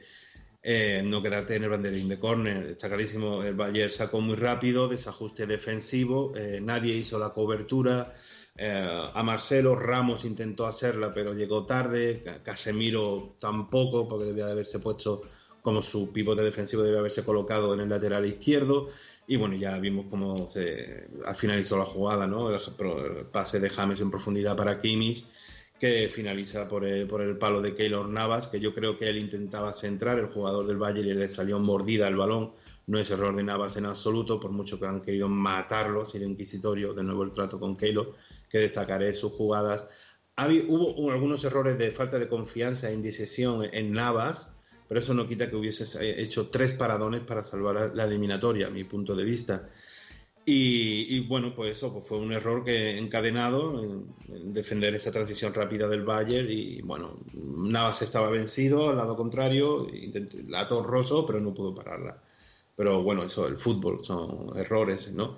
Y el Bayern pues nos atacaba una y otra vez por, por la, en la primera parte por la banda de Marcelo para, para crear superioridad, y nadie ayudaba al brasileño, ni Kroos, ni Isco. Estuvo un poco desaparecido probablemente por el dolor, poco participativo, eh, superado un poco por el físico, la rapidez del Bayern, pero el Bayern hace una jugada clarísima que aquí tenemos que estar atentos también para la vuelta.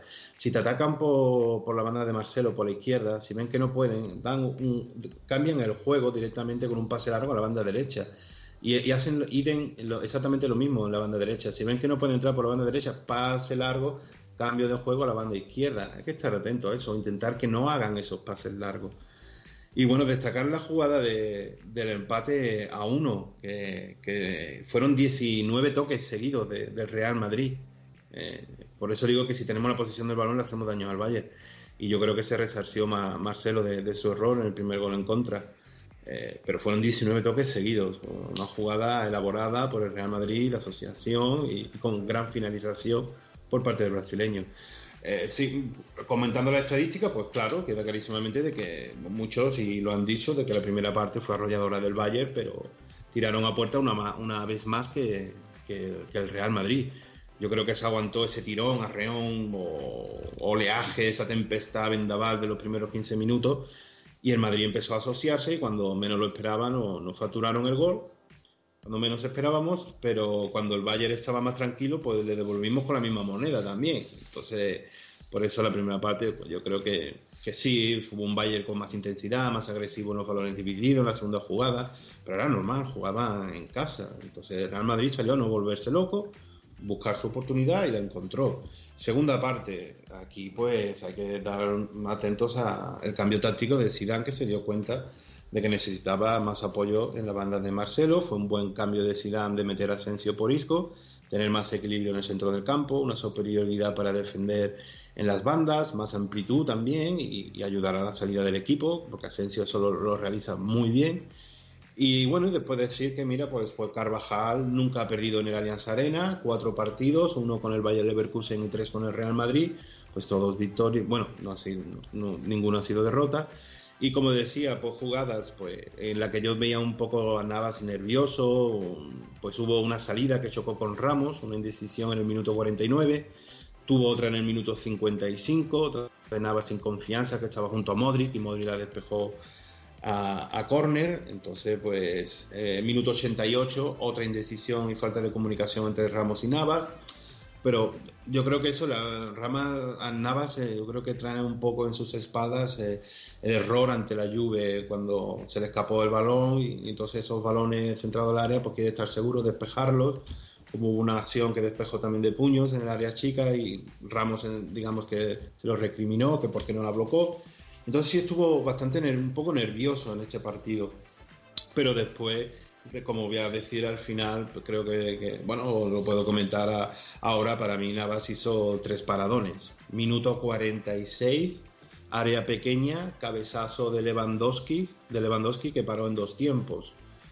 Pues fue un centro espectacular de, de James y, y remató el polaco en el área chica. Eh, intentó bloquearla, pero no pudo en el, y la tuvo que parar con, en dos tiempos. Primera parada de que salva el gol.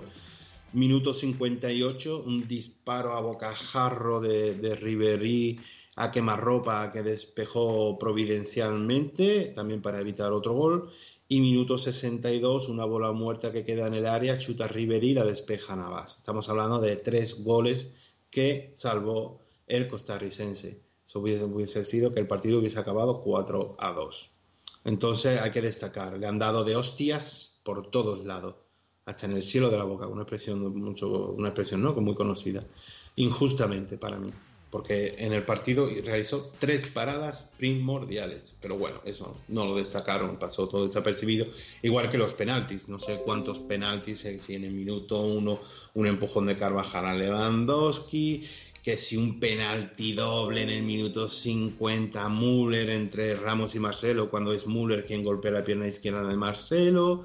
Después también en un centro de Kimmich que remata Javi Martínez, también decían en el minuto sesenta y seis que era penalti de Ramos a Müller cuando estaba en fuera del juego Lewandowski. Total, estos, estas cosas que, que se plantean los antimadridistas para quitar mérito, mérito, ¿no? Entonces, bueno, esas todas jugadas, cuatro penaltis debían de haber pitado al Real Madrid en contra, o mínimo tres. Bueno, hay que escuchar eso. Después, eh, Ribéry. Eh, recién cumplido los treinta y cinco años, el siete de abril, eh, parecía que tenía veintiocho, espectacular. Lo de Ribéry fue una auténtica pesadilla. Y, y quieren jubilar a Cristiano Ronaldo, a algunos madridistas, y tiene treinta y tres años, dos menos que Ribéry. Ribéry realmente fue el mejor el... del Bayern para mí, don David, si me permite ¿Perdón? decir. Que Ribéry fue el mejor del Bayern para mí. Sí, por eso, por eso lo quiero destacar, pero ahí está doble rasero, ¿no? Con, con Cristiano. Sí, sí, un, un partidazo, de, como he dicho, el desequilibrio del desborde que creaba fue, fue espectacular por la banda derecha, fue una hemorragia, ¿no? Nos penalizó muchísimo, era una katana, estaba inspiradísimo el francés, esperemos que a la vuelta no esté tan inspirado. Sabía que, que era su última oportunidad, ¿no? Para, también eh, la última bala para ganar esta Champions, a lo mejor antes de retirarse. Esa exigencia y, y cómo exprimió a Carvajal hizo que se rompiera físicamente eh, nuestro jugador en el minuto sesenta y uno. Y bueno, y como digo, pues se alinearon los astros en el Allianz Arena. El Bayern perdonó, tuvo muchas ocasiones claras, pero no la materializaron. Pues bueno, se puede decir, como hemos estado comentando, la suerte del campeón o un gran partido de oficio y defensivo. Pero ya se vio clarísimamente que a partir del minuto setenta el Bayern se, se cayó físicamente. Así que, que en el partido de vuelta creo que hay que aguantar esa misma estrategia, que se agoten. Nosotros intentar tener la posesión de balón, porque eso le, le creamos peligro, porque eso hace que el Bayern se repliegue, estar muy atento a no tener pérdidas y esperar a que se agoten físicamente, porque eso les va a ocurrir, clarísimo. Y después quiero destacar una jugada que también ha pasado un poco desapercibida, ¿no? Para, para algunos, y ese el uno a tres, clarísimo que tuvimos.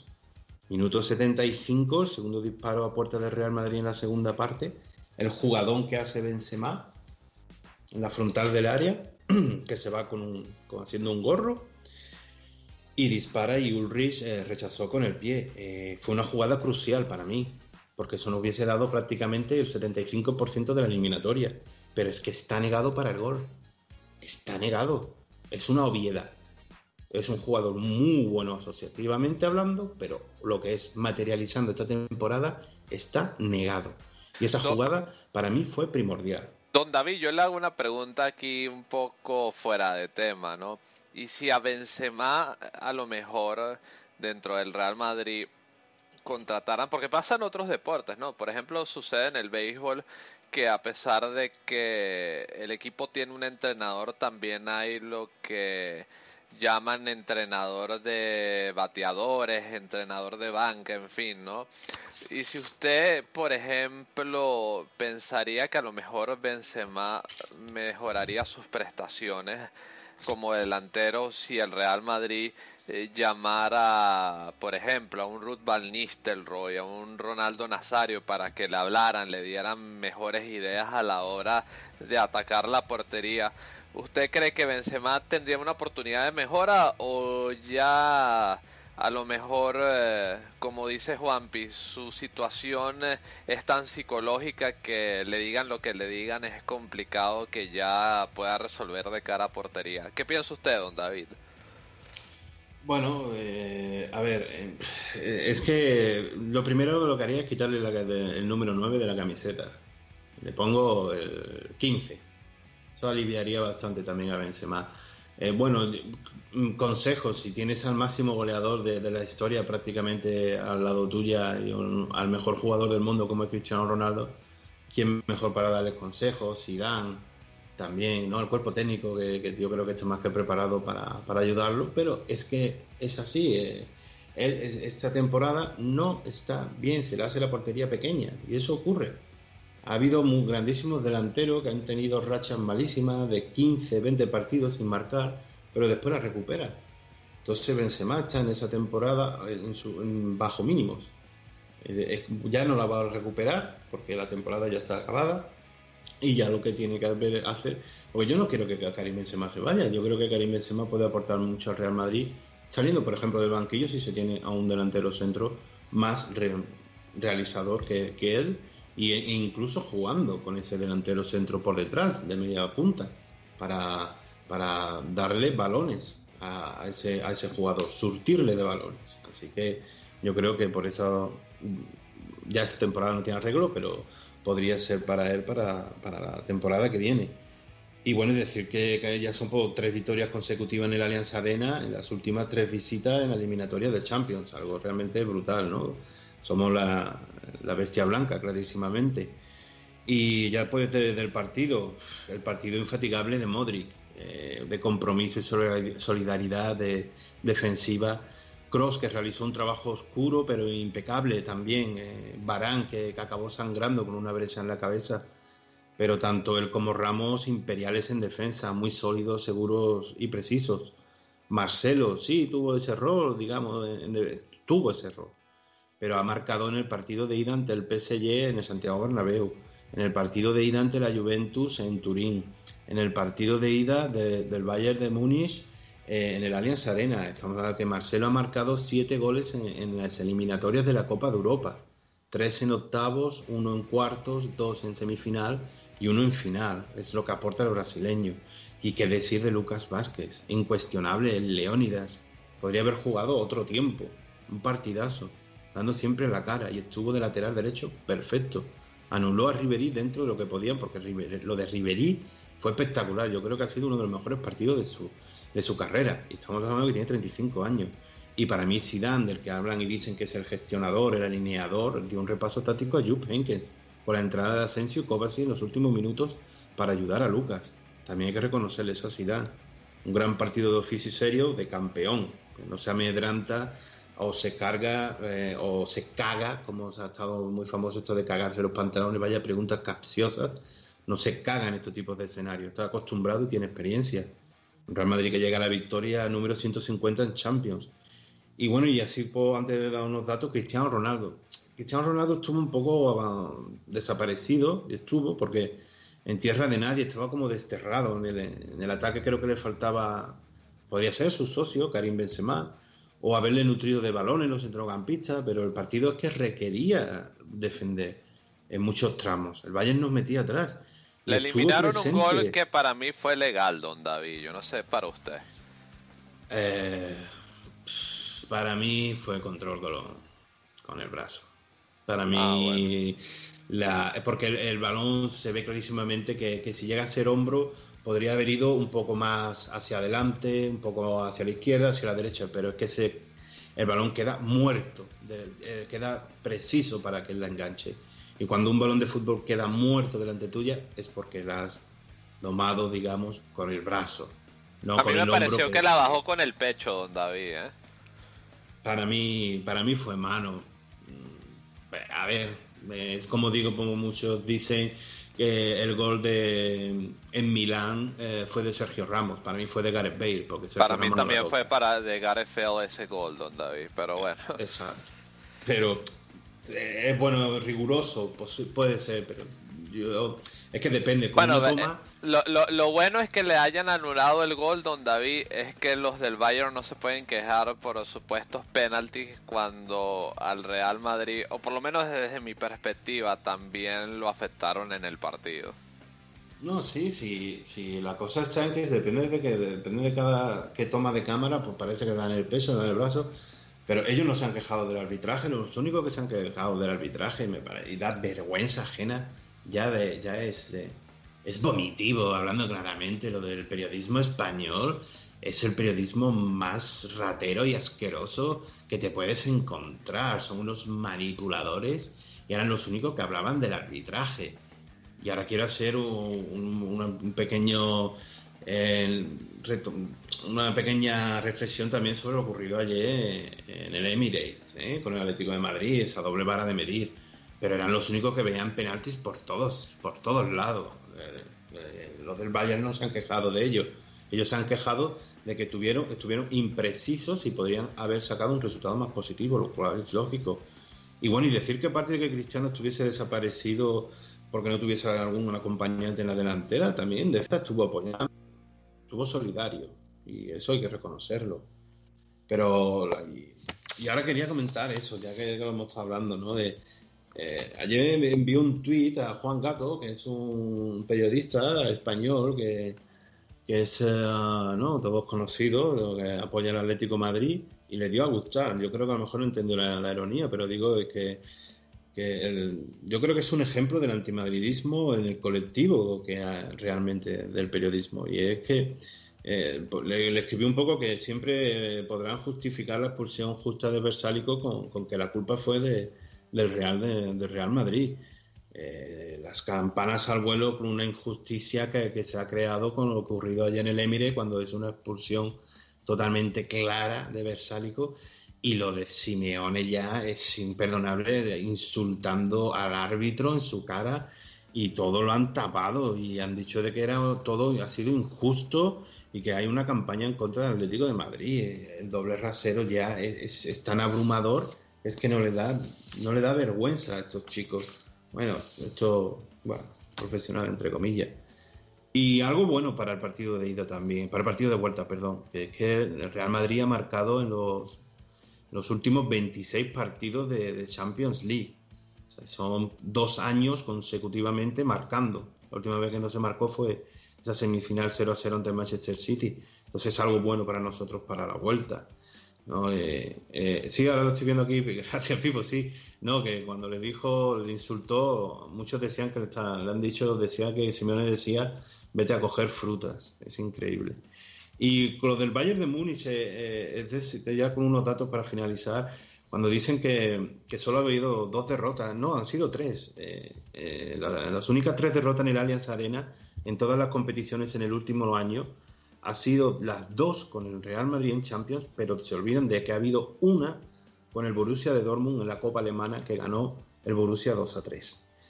También decir, ya el Real Madrid ha eliminado al Paris Saint-Germain, al Paris Saint-Germain, ¿no? Campeón de Francia cinco veces de las últimas seis del campeonato de Liga. Y rompió su imbatibilidad, imbatibilidad en, el, en el Parque de los Príncipes, que no había perdido en toda la temporada en Liga, pero es que el último partido oficial con derrota hay que remontarse a la temporada dos mil quince dieciséis ante el Mónaco, que perdió el Paris Saint-Germain cero a dos. El veinte de marzo de dos mil dieciséis, hace más de dos años. Después la Juventus, el líder del calcio, que ha sido campeón de los últimos seis campeonatos, de los últimos seis campeonatos de liga, consecutivamente. Finalista de Champions dos veces de los últimos tres años. Después nos disputamos las semifinales con el Bayern de Múnich, seis veces seguidas campeón de Alemania. ¿Ya no se quejan de las bolas calientes? Si nos eliminaran, Nos habrá, no habremos hecho nada en la temporada. Ha sido un fracaso. Don, don, da, don David, desde que esta temporada eh, al Barça le tocó en cuartos la Roma y al Madrid la Juve, no se habló de bolas calientes este año. No, pero es lo que siempre hablan, ¿no? Pero también para dar mérito a este Real Madrid. Pero es que si, si, si nos elimina, que podría, podría ocurrir el martes eso, esperemos que no, pero entonces no habremos hecho, hecho nada esta temporada. La Supercopa de Europa, la Supercopa de España, el Mundial de Clubes, eso no es nada. Tres títulos esta temporada. De acuerdo, se ha perdido la Liga, se ha perdido la Copa del Rey. La Copa del Rey a mí me, me, realmente me da exactamente igual. Y la Champions hemos llegado a semifinales por octavo año consecutivo. Eso hay que tenerlo en cuenta también. Y si pasamos, tampoco, tampoco lo van a reconocer, porque sería por los árbitros... Y, y cobran por ello estos periodistas. ¿Qué quería denunciarlo? Es que es increíble. Yo creo que ya termino con esto. Nos trajimos un partido muy complicado y un buen resultado. Y yo creo que hay que salir con las orejas bien puestas y bien atentas para el partido del martes. Muy bien, don David. Me gustó mucho su análisis en general. La verdad es que eh, usualmente usted y yo estamos de acuerdo, pero en esta ocasión... Eh, en algunos puntos oh, nos diferenciamos, pero me agradó mucho su exposición en general, don David. La verdad que sí, un excelente trabajo una vez más. Y por supuesto, chicos, la verdad es que redonda en líneas generales. Para todos habéis, eh, desde mi punto de vista, yo estoy seguro que para los escuchas también, un sobresaliente para vosotros como grupo. Y bueno, también me atrevería a decir que un sobresaliente individual para cada uno, porque lo habéis hecho muy bien. Y satisfecho, ¿eh? Muy gran labor, chicos. Agradezco vuestras palabras. Y evidentemente, ya habiendo hecho ese... gran análisis que acabáis de hacer, o que hemos hecho todos en realidad, hemos hecho un gran análisis, pues vamos ahora a hacer lo que corresponde a la previa del partido contra el Leganés, por supuesto, en el espacio que está destinado para ello en Unión Merengue, que es por supuesto la previa del partido. Previa del partido. Ahí va Cristiano, arranca pierna derecha. ¡Gol! ¡Cristiano!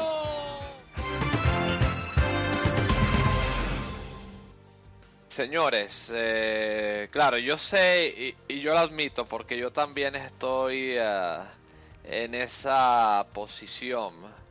Que me gustaría que, bueno, yo creo que todos, ¿eh? o casi todos, nos gustaría que ya fuera el partido de vuelta contra el Bayern, pero hay que ser eh, eh, pausado, hay que ir pauta a pauta, y evidentemente tenemos que hablar primero del partido de Liga contra un rival eh, incómodo, como lo es el Leganés, equipo... que se encuentra en la Comunidad de Madrid y que está claro que no va a ser un escollo fácil para nuestro Real Madrid. Eh, quiero invitaros a que escuchéis estas palabras de Zidane analizando al Leganés, y claro, a partir de ahí entre todos vamos a empezar a hablar en esta eh, ronda libre de lo que es esta previa del partido, este análisis contra el Leganés, que es el siguiente rival de nuestro Real Madrid. Alberto Navarro, real madrid punto com. El Leganés puede firmar mañana su salvación matemática. Eh, ¿La actitud eh, del Real Madrid, sobre todo al inicio, será una de las claves en el partido de mañana? Bueno, muchas veces digo que sí, pero hoy no voy a decir que sí. Eh, porque nosotros podemos empezar... un partido fuerte, a veces no lo hacemos, podemos terminar fuerte, a veces no lo hacemos. Entonces, yo creo que mañana eh, la idea nuestra es hacer un buen partido, eso como siempre, intentarlo desde la, de la intensidad, porque con intensidad tú puedes hacer muchas cosas, puede meter en cualquier rival en dificultades, y mucha concentración, porque es un equipo que tiene sus cosas, Y, y, y que sus cosas la hacen, la hacen bien, y nosotros tenemos que controlar lo que hacen bien ellos y, y, luego, y luego jugar como siempre al fútbol nosotros. Señores, la intensidad y la concentración como armas importantes para ganar partidos. ¿Cómo creéis que Zidane planteará este partido? Ya sabemos que esos dos elementos para él son importantes. Vamos a referirnos un poco más a lo que es eh, las alineaciones, también un poco sobre los otros factores que podrían jugar en el partido.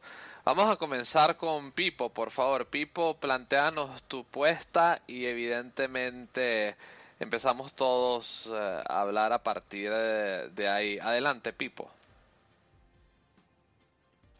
Eh, bueno, eh, en primer lugar, eh, si seguimos la pauta de Zidane, eh, des, lo que viene siendo después de un partido de Champions, eh, viendo que el martes que viene nos jugamos el, el poder estar en la final, eh, yo creo que va a haber ciertos jugadores importantes que van a descansar. Eh, no sé si Cristiano finalmente eh, desechará ya la posibilidad de, de, de acercarse a Messi en, en el Pichichi. Eh, yo creo que va a estar ahí la participación de Cristiano. Si piensa que puede llegar, eh, va a estar ahí. Pero yo quiero pensar que eh, Cristiano no va a estar contra el Leganés, que quizás Modric o Kroos tampoco estén, uno, dos, dos. O, o quizás el que no esté sea eh, Casemiro y apueste por, por Kovacic o apueste por Marco Llorente. Eh, en tema de defensa lo veo más complicado. Quizás eh, pueda ser Marcelo el que no esté y que para dar el descanso y que esté eh, Theo. Eh, a lo mejor en la, en la defensa donde menos movimientos pueda hacer porque eh, o tendrías que dejar a, a Ramos o a Varane. No podría estar a descanso a los dos porque tienes a Vallejo Y, y Nacho recién salido de lesión, eh, pero yo veo un partido... Pipo, te, te eh... pregunto una cosa rapidito. ¿Tú crees que para este partido Zidane saque a Kiko Casilla o seguirá jugándosela con Keylor para proteger los tres palos?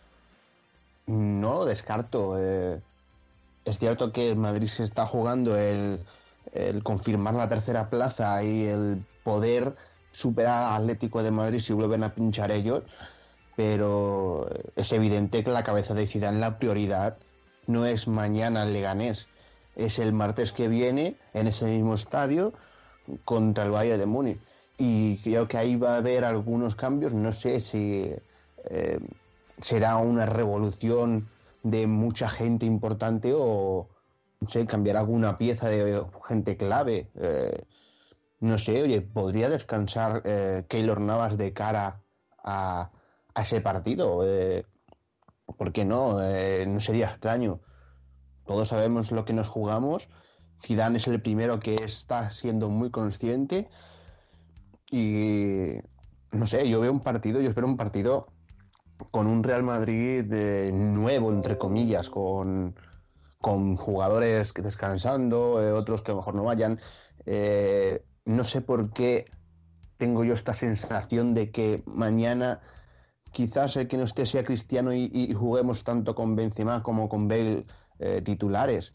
Eh, quizás veo eso más factible teniendo en cuenta sobre todo que Bale no, no disputó ni siquiera un minuto contra, contra el Bayern, por lo que hace que sea prácticamente seguro que, que vaya a salir contra el Leganés, que Benzema vaya a ser, vaya a ser también de la partida y...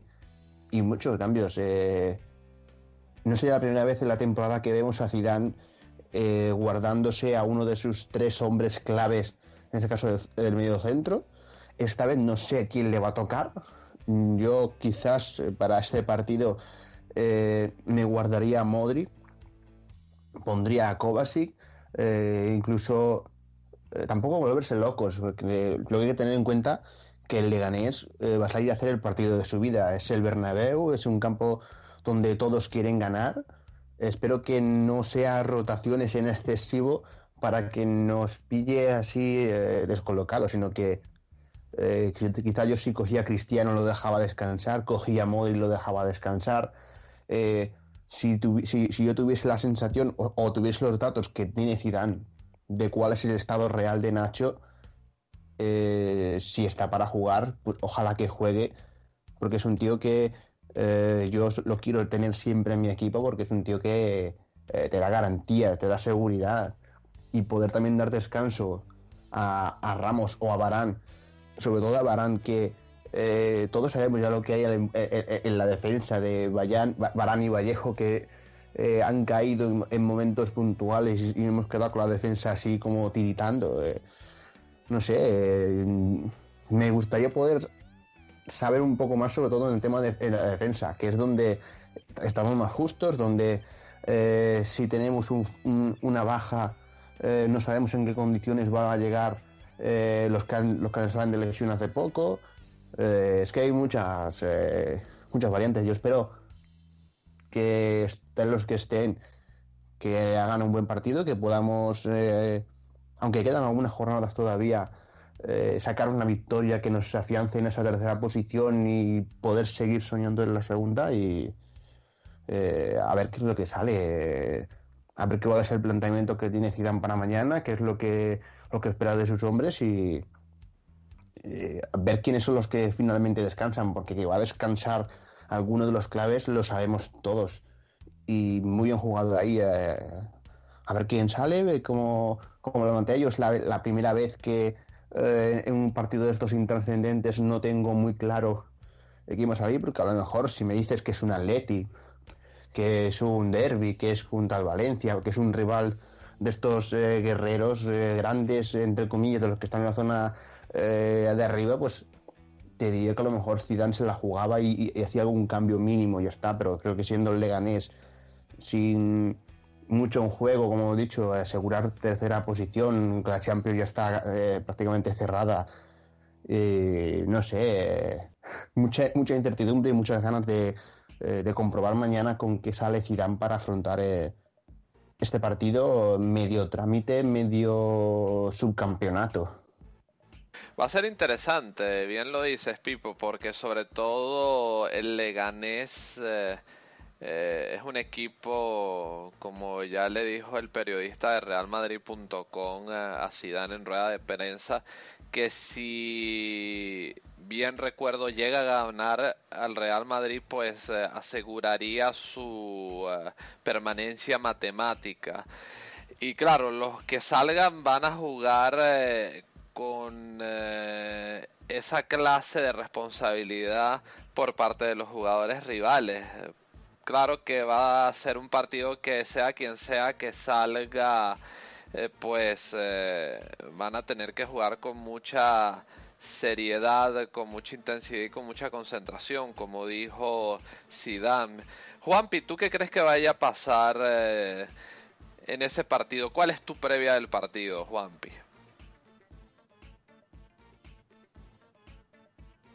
Bueno, yo pienso que...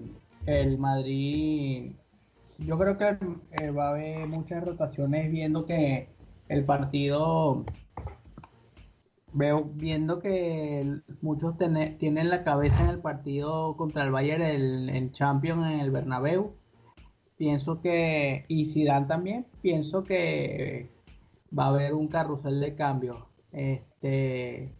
Creo que va a, de, a dejar descansar a muchos de los titulares que jugaron el, el pasado martes, el pasado miércoles en, en el Allianz contra el Bayern, y va a poner a gente que no ha gozado de tantos minutos esta temporada como quisiera. Entonces, bajo ese punto de vista, creo que, eh, por ejemplo, me, me gustaría ver a un, a hombre, un hombre como Ceballos o Marcos Llorente, que eh, la, lamentablemente por, por, por porque no han entrenado, no entrenaron lo suficiente, o, o no tenían la cabeza, o no sé por qué problemas, no han jugado los minutos que uno quisiera. Entonces me gustaría ver a gente como, como Ceballos, como Theo, como Vallejo, como Kiko Casillas, eh, como... Eh, Borja Mayoral, aunque yo pondría Borja Mayoral desde, desde el banco. Entonces nada, yo mi once sería eh, Kiko, eh, Theo, Marcelo, Vallejo, Ramos, eh, Casemiro, Kovacic y Ceballos, eh, Asensio, Lucas, eh, Benzema y Bale. Muy bien, aunque a ver, va a ser interesante cuánto juegue Bale, porque claro, dada la baja de Isco y también la baja de Carvajal, vamos a ver eh, cómo utiliza Bale, Bale eh, eh, cómo utiliza Bale Zidane para este partido, porque la verdad es eh, el único jugador, bueno, aparte de Lucas Vázquez, que puede jugar naturalmente por esa banda derecha. Así que va a ser interesante ver qué sucede. Don David, eh, yo sé que, bueno, eh, evidentemente va a ser eh, un partido de cambios, un partido, eh, bueno, para lo que es el propósito de la liga bastante eh, intrascendente.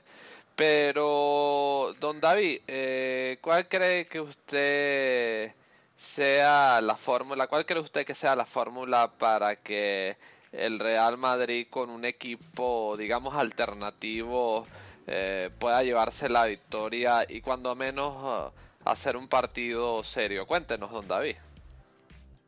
Bueno, Mauricio, yo voy a ser muy rápido. A mí realmente lo del Leganés mmm, no me importa ya. Ya me da exactamente igual. Vamos a estar en Champions la temporada que viene. Y arriesgar cero, especular cero eh, y ya está. Mañana eh, el, el Leganés necesita un punto para salvarse. Van a salir a muerte, a dar palos. No hay necesidad de que haya lesionados. Si pues, fuera posible, yo sacaba al filial. Pero como no es posible, pues es muy sencillito. Yo hago un cambio radical en el once, le doy descanso a los chicos que jugaron en Múnich para que se relajen, piernas frescas para el martes, porque el martes va a ser... Lo del martes, ese va a ser, es, yo creo que es el partido más importante de los últimos, de la última década. Fíjate lo que te digo. Porque es que nos enfrentamos a poder estar en la tercera final consecutiva de una Champions League. Es algo totalmente histórico. Y ellos es la última bala, la última bala para poder entrar en la final. Van a salir a muerte, van a morder, nos van a exigir lo máximo. Así que todos descansaditos, bien fuertes, piernas fuertes para el martes, cabeza limpia y a muerte. Porque esa, hay que sacar esta eliminatoria, va a ser complicada, ¿eh? Yo estoy, desde que acabó el partido el miércoles, que, que no quepa en mí porque eh, va a ser brutal ese, ese partido. Así que portería, Casilla. Lateral derecho, Ashraf. Centrales, Vallejo, Llorente. Lateral izquierdo, Theo Hernández. Doble pivote con Kovacic y Casemiro. Eh, Ceballos y Bale. Mayoral y Benzema. Ahorrito y Leganés si quieren ganar y que salgan del Bernabéu y que los madridistas estos salgan en la puerta cincuenta y cinco y digan todas estupideces que dicen todo, todo cada jornada. Pero a mí lo importante es el martes, es el partido de la temporada. Se ha luchado durante ocho meses para eso. Así que a mí lo que ocurra mañana con el Leganés, realmente me da igual. Que no haya lesionados, es lo único que pido y ya está. Es inevitable, todos queremos que ya sea martes, es el partido que nos puede plantar en una tercera final consecutiva de Champions. Yo sé que es difícil no pensar en eso, chicos, es muy difícil no pensar en eso, pero bueno, vamos a ver qué sucede primero en el partido de mañana. No estaría mal que el Real Madrid gane, por supuesto. Eh, si no gana, pues eh, claro, no sería una diferencia mayor, ya que en Liga eh, poco se puede rescatar. El partido importante es el del martes, pero bueno, mientras esperemos, eh, mientras esperamos el del martes, pues definitivamente eh, este podría ser un buen ensayo para lo que podrían esperar eh, los jugadores que salgan desde el man- desde el banquillo Eh, eh, para el día martes. Y claro, va a ser un termómetro importante, por supuesto, un partido para ellos ganar eh, sensaciones, para eh, tener eh, confianza y, y claro, para sentirse listos eh, de cara al martes. Eh, por supuesto, respetando al Leganés, pero eh, ellos también entenderán que lo trascendental para el Real Madrid es eh, el martes que viene, y por supuesto lo que suceda en ese eh, partido contra el Bayern lo vamos a estar conversando aquí en Unión Merengue. A- aguantad un poquito más, chicos, que ya falta menos para el martes.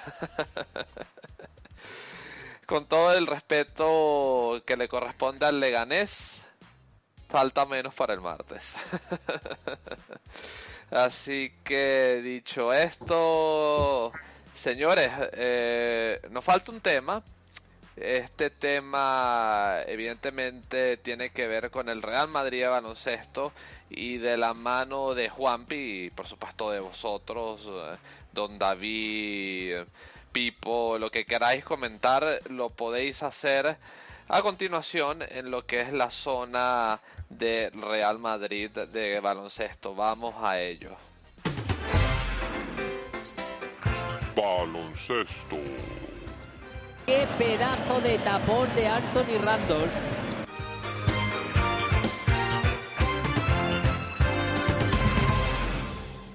Muy bien, ya estamos aquí en la zona del Real Madrid de baloncesto. Juanpi, tú vas a hacernos el paseo por la actualidad del Real Madrid de baloncesto. Evidentemente, lo que queráis aportar, chicos, eh, sois bienvenidos. Y Juanpi, en este momento eh, tú eres el moderador del podcast de Unión Merengue y yo escucho y aprendo. Adelante, Juanpi. Bueno, eh, el Real Madrid de baloncesto tenía... Eh, tenía que ganar eh, dos partidos para meterse en, en la Final Four de Belgrado, que era que es era uno de los objetivos que se marcó esta temporada el Real Madrid de Pablo Laso y, y todo su equipo de trabajo.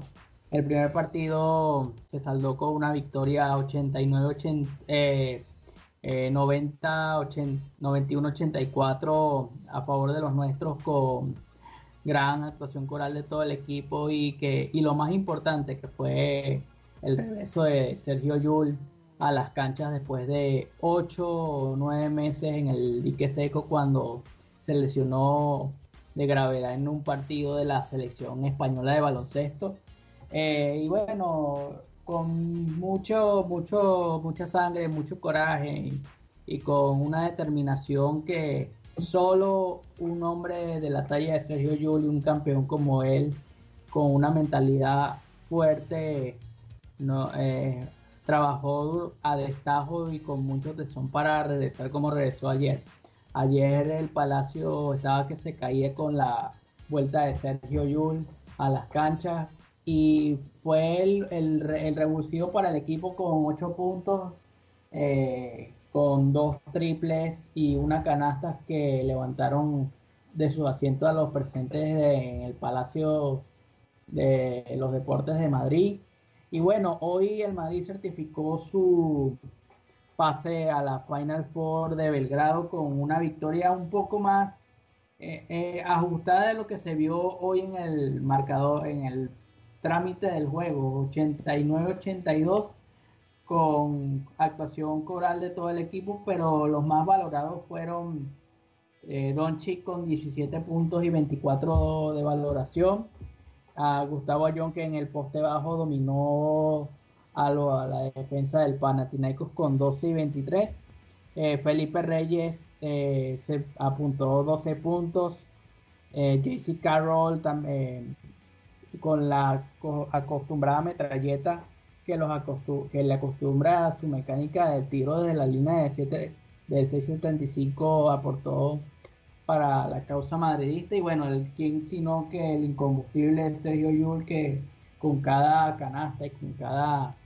eh, asistencia levantaba a, a su asiento a los eh, asistentes al Palacio, al Wizzing Center, que eh, vibraron con el equipo. Y nada, ahora hay que nos metemos en la quinta final, final en la quinta final por eh, del equipo en seis temporadas consecutivas, así que el Madrid de baloncesto sigue dando de qué hablar y nada, eh, mi enhorabuena para el equipo que comanda Pablo Laso eh, como director técnico y to, no solo Pablo Laso, solo, no solo Pablo Laso, sino también un equipo directivo que está detrás como Juan Carlos Sánchez y Alberto, eh, Alberto Herreros en la Secretaría Técnica.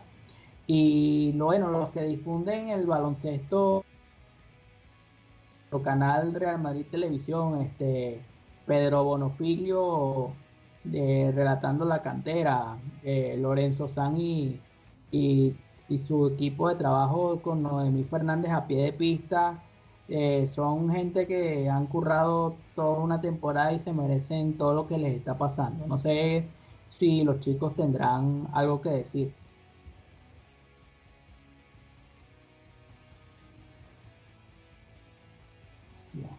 A ver, me parece que Pipo quería aportar algo de baloncesto. No, Pipo, tú me dirás. Bueno, a ver, lo, lo poco que pueda aportar, porque eh, es cierto que eh, no he visto ni el partido de hoy, no he podido ver las anteriores. Eh, las horas para mí últimamente son bastante malas y tío, muy mal de agenda, pero eh, yo quiero destacar un poco también el, eh, el regreso de Jules. Que ha sido eh, llegar otra vez de, eh, con, con más fuerza, con, con muchas ganas y, eh, y el equipo notarlo. Eh, yo por lo que he podido eh, escuchar, leer a, a los que sí que lo siguen todos los días, eh, a los que ven cada partido, es que el, el regreso de Jules le ha dado mucha energía al Real Madrid para afrontar ese primer partido que Eh, según según eh, contaron todos en, en Madrid, eh, a, pesar, a pesar de esa paliza que recibió, eh, empezó con un parcial de veinte cero en el principio y que después de eso eh, hoy podamos escuchar en los podcasts eh, y escucharé pronto cuando los compañeros del Diario de Mou suban el, el podcast de baloncesto, que es prácticamente ese como me entero yo de, de, de cómo va la cosa de baloncesto y con vosotros. Eh, pues escuchar cómo después de ese inicio en el que todos o bueno, eh, muchos podían decir que el Madrid no iba a estar en la Final Four y que eh, nos iban a eliminar a la primera de cambio, pues el poder decir estamos ahí y mandarle mucha fuerza al equipo en lo que queda de temporada, y intentaré que esta vez sí la Final Four sean los primeros partidos que pueda haber este año. Y a ver si, oye, pues que nos den una, una alegría también y, y poder ganar Copas de Europa de baloncesto y de fútbol la misma temporada, que eh, siempre nos falta eso al final. Cuando llega el baloncesto, eh, llega el fútbol, al final el baloncesto se queda ahí a las puertas. Eh, bueno, eh, no soy una experta de baloncesto, nunca lo he sido, pero sí es cierto que todos comentan la... Eh, la energía que le ha transmitido el regreso de Jul a, a, a todo el equipo, y adelante, adelante y ya. Ahora sí me comprometo a ver los partidos que faltan para por lo menos eh, ver cómo, cómo finaliza la temporada. A ver, ojalá los puedas ver, Pipo, y así nos comentas a nosotros más de tus impresiones sobre el baloncesto. Eh, esperamos y estamos muy pendientes de escucharte, Pipo, siempre nos encanta. Juanpi, ¿tú vas a agregar algún dato más sobre el baloncesto o, o le damos carpetazo a esto?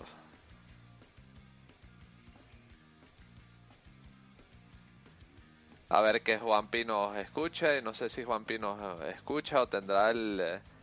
Sí, sí. Tenía el micrófono apagado. Ah, vale, tranquilo. ¿Tienes algo más que agregar de baloncesto, Juanpi? No, sí, sí, este, hay que recordar a los madridistas que siguen la actualidad del baloncesto que la Final Four se va a realizar en el en Belgrado, en Serbia, en Belgrado, específicamente del dieciocho al veinte de mayo, y los cruces en Final Four son este, nosotros nos tendremos que verlas con la, el Chesca de Moscú, donde hay un viejo conocido de la afición madridista como lo es eh, el Chacho Rodríguez, que, que bueno, que seguramente saldrá hipermotivado ante nuestro equipo y le, seguramente por los compañeros de selección y por eh, eh, las vivencias que tuvo con nuestro equipo tendrá unos recuerdos con ellos y bueno, les, eh, serán enemigos en la cancha y bueno, espero que nuestro equipo pase a la final y se enfrente o al Fenerbahce o al Salguiris de Kaunas. También este, hay que recordar que los abonos deberían estar, eh, los abonos para la para la Final Four ya, ya están a la venta en la página web de la Euroliga, o sea, euroleague punto net, así que nada, los madridistas que pueden vivir el baloncesto a pleno, compren las la boletas o lo, las entradas, porque tenemos que llenar ese pabellón de Serbia con camisetas blancas y superar en número a las... Superar en números y ya, Juanpi, a ver cuándo lo recuperamos, porque... No, aló, ahí aló. Está. Sí, ahí te escuchamos, Juanpi. Te escuchamos, estabas diciendo para llenar el pabellón de Serbia con camisetas blancas. Sí, sí, sí. Yo lo que quiero, lo que pediría a la afición es que compren más esas entradas para llenar el pabellón de Belgrado de camisetas blancas y superar el número a las demás aficiones que seguro irán en tromba a apoyar a sus equipos. Y entonces, nada, mi enhorabuena a Pablo Laso y todo su equipo, su cuerpo técnico y cuerpo directivo, y a Noemí Fernández, que siempre está al pie del cañón en Real Madrid Televisión, dándonos la, las notas más, posi- más interesantes, más eh, importantes de nuestro equipo. ¿Algún dato más que agregar, Juanpi, o un mensaje final? No, hasta aquí, hasta aquí mi resumen, hasta aquí mi resumen. Excelente, Juanpi, muchísimas gracias. Y bueno, así cerramos esta zona de baloncesto Real Madrid y también eh, la zona de debate del podcast treinta y ocho de la séptima temporada de Unión Merengue. Esperamos que os haya agradado y evidentemente eh, quedaros un poquitito más, porque vamos al cierre de este podcast, eh, por supuesto con unos buenos mensajes de cierre y a despedir de este grupo fantástico de madridistas que aquí me ha acompañado. Así que no os mováis porque volvemos con un poquito más de Unión Merengue.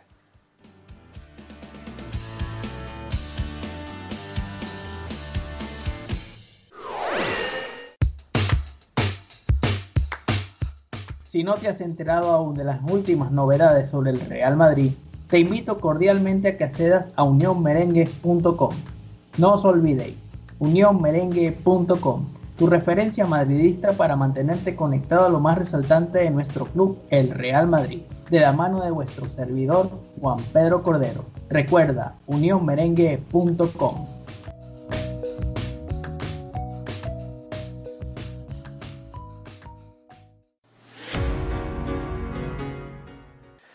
Y aquí estamos de regreso con el cierre de este espacio treinta y ocho de la séptima temporada de Unión Merengue. Un par de apuntes eh, por mi parte. Juanpi va a ser uno por su lado, que también es importante.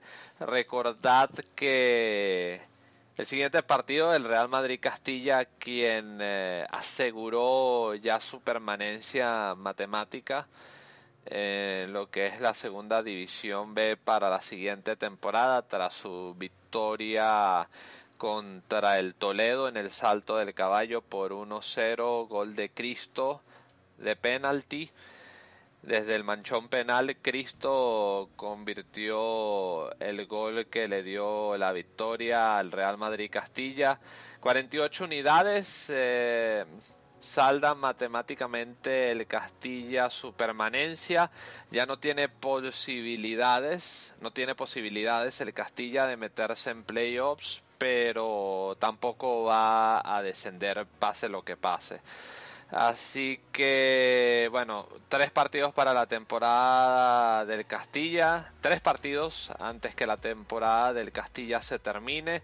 El siguiente será, pero un momento, quiero hacer un pequeño paréntesis. Le doy las gracias a Emilio, quien eh, me cubrió el día miércoles escribiendo la crónica del Castilla contra el Toledo. Excelente crónica, os invito a que la leáis en unión merengue punto com.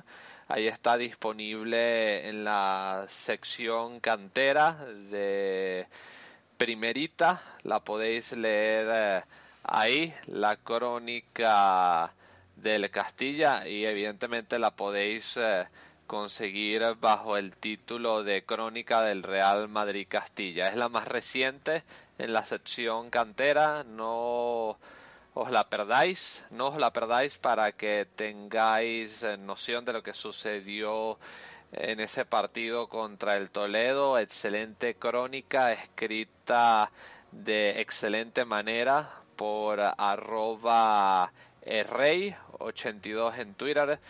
dos E después de la R, Y después de las dos E, ochenta y dos, Emilio, mister Real. No dejéis de leer su resumen del partido, que lo ha hecho de manera excelente. Enhorabuena, Emilio. Y también eh, recordaros que el siguiente partido del Real Madrid, ese que hablamos recientemente, la previa contra el Leganés, será el sábado veintiocho de abril a las dieciocho treinta hora de España, desde el Santiago Bernabéu. Real Madrid Leganés, perdón, Leganés. doce y media de Venezuela y Nueva York, y diez y media de Centroamérica y México, y once y media de Colombia. Muy bien, Juanpi, ya lo sabéis, tenedlo en cuenta. Ese partido Real Madrid-Leganés desde el Santiago Bernabéu el sábado, el sábado veintiocho de abril a partir de las dieciocho treinta hora de España. Dicho esto, agradezco, chicos, eh, tan vuestras eh, brillantes aportaciones. La verdad es que yo encantado de poderos escuchar, porque hacéis un trabajo estupendo cada uno de vosotros. Y lo digo de todo corazón, con total honestidad. Y por supuesto es un placer eh, conversar eh, y tener eh, estas eh, charlas con vosotros aquí en los podcasts de Unión Merengue, la casa del madridismo. Vamos a despedir primero al bueno de Juanpi. Lo podéis seguir, ya lo sabéis, en Twitter, arroba jpcordero seis. Juanpi, muchísimas gracias por haber estado este ratito con nosotros y, y por supuesto no os perdáis eh, sus crónicas de los partidos, sus previas, su seguimiento del primer equipo en unión merengue punto com. Juanpi, muchísimas gracias. De nada, Mauricio, para mí es un placer eh, aportarle mi granito de arena desde el punto de vista periodístico a la causa merengue. Y nada, este bueno, para recordarle a los madridistas también que el próximo partido del Real Madrid de baloncesto es este domingo a las dieciocho treinta hora, espa- eh, hora española, el domingo a la de, en el Wizzing Center, que es casa también del Movistar Estudiantes, así que esta vez nosotros no vamos a ser locales, sino vamos a jugar en condición de visitante ante el Movistar Estudiantes. Y bueno, para so, solamente para mantener el, el primer puesto de la liga regular de la Liga Endesa de Baloncesto, que el puesto de, de, de privilegio no, no, no peligra, ya que tenemos cinco victorias de ventaja sobre nuestros perseguidores, que son el Baskonia y el Valencia y el Valencia Vázquez. Así que nada, y otra cosa también para los que sintoniza, sintonicéis los partidos en España, y si tenéis beIN Sport en vuestro paquete de programación, ya, sab, ya saben que ya tienen, la, ya tienen la opción de escuchar el partido con la narración de Real Madrid Televisión con David Álvarez, Jesús Alcaide y los comentarios de Roberto Carlos. De Roberto Carlos, así que el madridistas eh, a disfrutar de la narración de estos tres cracks de la narración y comentarios de Real Madrid Televisión. Por mi parte me despido, eh, hasta el final, vamos Real y a la Madrid. Gracias Juanpi por eh, esos eh, puntos importantes que acabas de decir y gracias por estar aquí una vez más con nosotros. Vamos a despedir también eh, a nuestro amigo Pipo desde Extremadura. Ya lo sabéis, lo podéis seguir en Twitter como arroba realpipiño diecisiete. Pipiño, muchis- muchísimas gracias por habernos acompañado nuevamente en esta que es tu casa, Unión Merengue. Ojalá nos puedas acompañar de nuevo pronto. Grandísimo placer y bueno, te esperamos en un siguiente podcast. Nada, muchas gracias. Yo un placer de, de volver aquí otra vez, de poder hablar del Real Madrid, de que cada uno pongamos nuestro granito de arena y estamos ya ahí, estamos prácticamente a dos pasos de, de poder hacer algo solo a la, a la altura de un equipo, que es ponernos a la altura de nosotros mismos en los inicios de la Champions. Eh, bueno, eh, a disfrutar de lo que nos queda de temporada y daros las gracias a vosotros por esta charla tan entretenida. También un saludo a todos los que escuchan Unión Merengue y espero que estemos aquí pronto de vuelta para seguir hablando de que hemos conseguido ese primer pasito y de que estamos ahí en, en Kiev, que es lo importante realmente. Y ojalá también podamos hablar de que eh, el Real Madrid de baloncesto eh, se va a colocar en una hipotética final y que podamos eh, disfrutar de un fin de temporada eh, exitoso para los dos equipos, tanto de baloncesto como de fútbol, y un placer de estar aquí con vosotros y volveré pronto. Amenazo con volver pronto.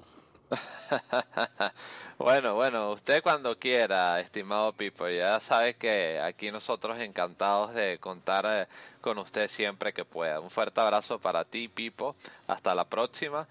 Y bueno, cerramos con don David Moya, el señor de los datos aquí en Unión Merengue. ¿Quién no, si él, para mantenernos siempre bien informados? Arroba su placo en Twitter.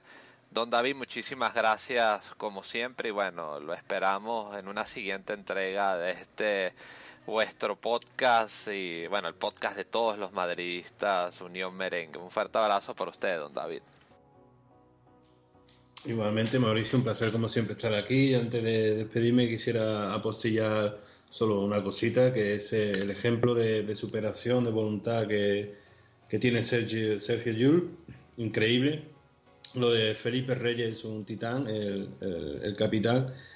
Y para finalizar, pues también una cosa de a David Carnicero, las narraciones o comentarios de Movistar, que cuando mete un triple Donchi eh, en los últimos segundos salta y dice que y lo y lo como de, lo narra como, como un churro, lo define como un churro, y segundos antes eh, Calates, el jugador de Panathinaikos, mete un triple y dice tirazo, hay otro doble rasero. Pero bueno, nada, simplemente eso y nada, un placer como siempre y a la Madrid. Gracias, don David, como siempre, afilado y afinado en sus expresiones. Eh, la verdad es que nos gusta mucho escucharlo, don David, y por supuesto es un placer que usted forme parte de la familia Unión Merengue y bueno, lo esperamos en un siguiente podcast. Un fuerte abrazo. Cerramos así esta edición treinta y ocho, madridistas, ya lo sabéis, eh, esperamos estar aquí con ustedes pronto de regreso y por supuesto agradeciéndoles eh, vuestra escucha, vuestra compañía, vuestra preferencia. Ya sabéis que este podcast sin ustedes, eh, los escuchas, pues Eh, pinta poco nada. Ustedes son el alma de esto y, y ustedes son eh, a quienes nos debemos eh, para tratar de hacer un trabajo durante cada entrega mejor que el anterior, y por supuesto ese es nuestro objetivo y siempre centrado en que sea de vuestro agrado. Yo soy Mauricio Rivas y por supuesto agradezco tener la oportunidad de dirigir este espacio y espero estar aquí para la siguiente entrega si Dios quiere. Os envío un fuerte abrazo para todos, ya lo sabéis, eh, muchísimas gracias por haber estado y nos marchamos con esta frase que es muy madridista pero es totalmente infaltable. Hasta el final, vamos Real a la Madrid. Un fuerte abrazo para todos y hasta la próxima. Chao.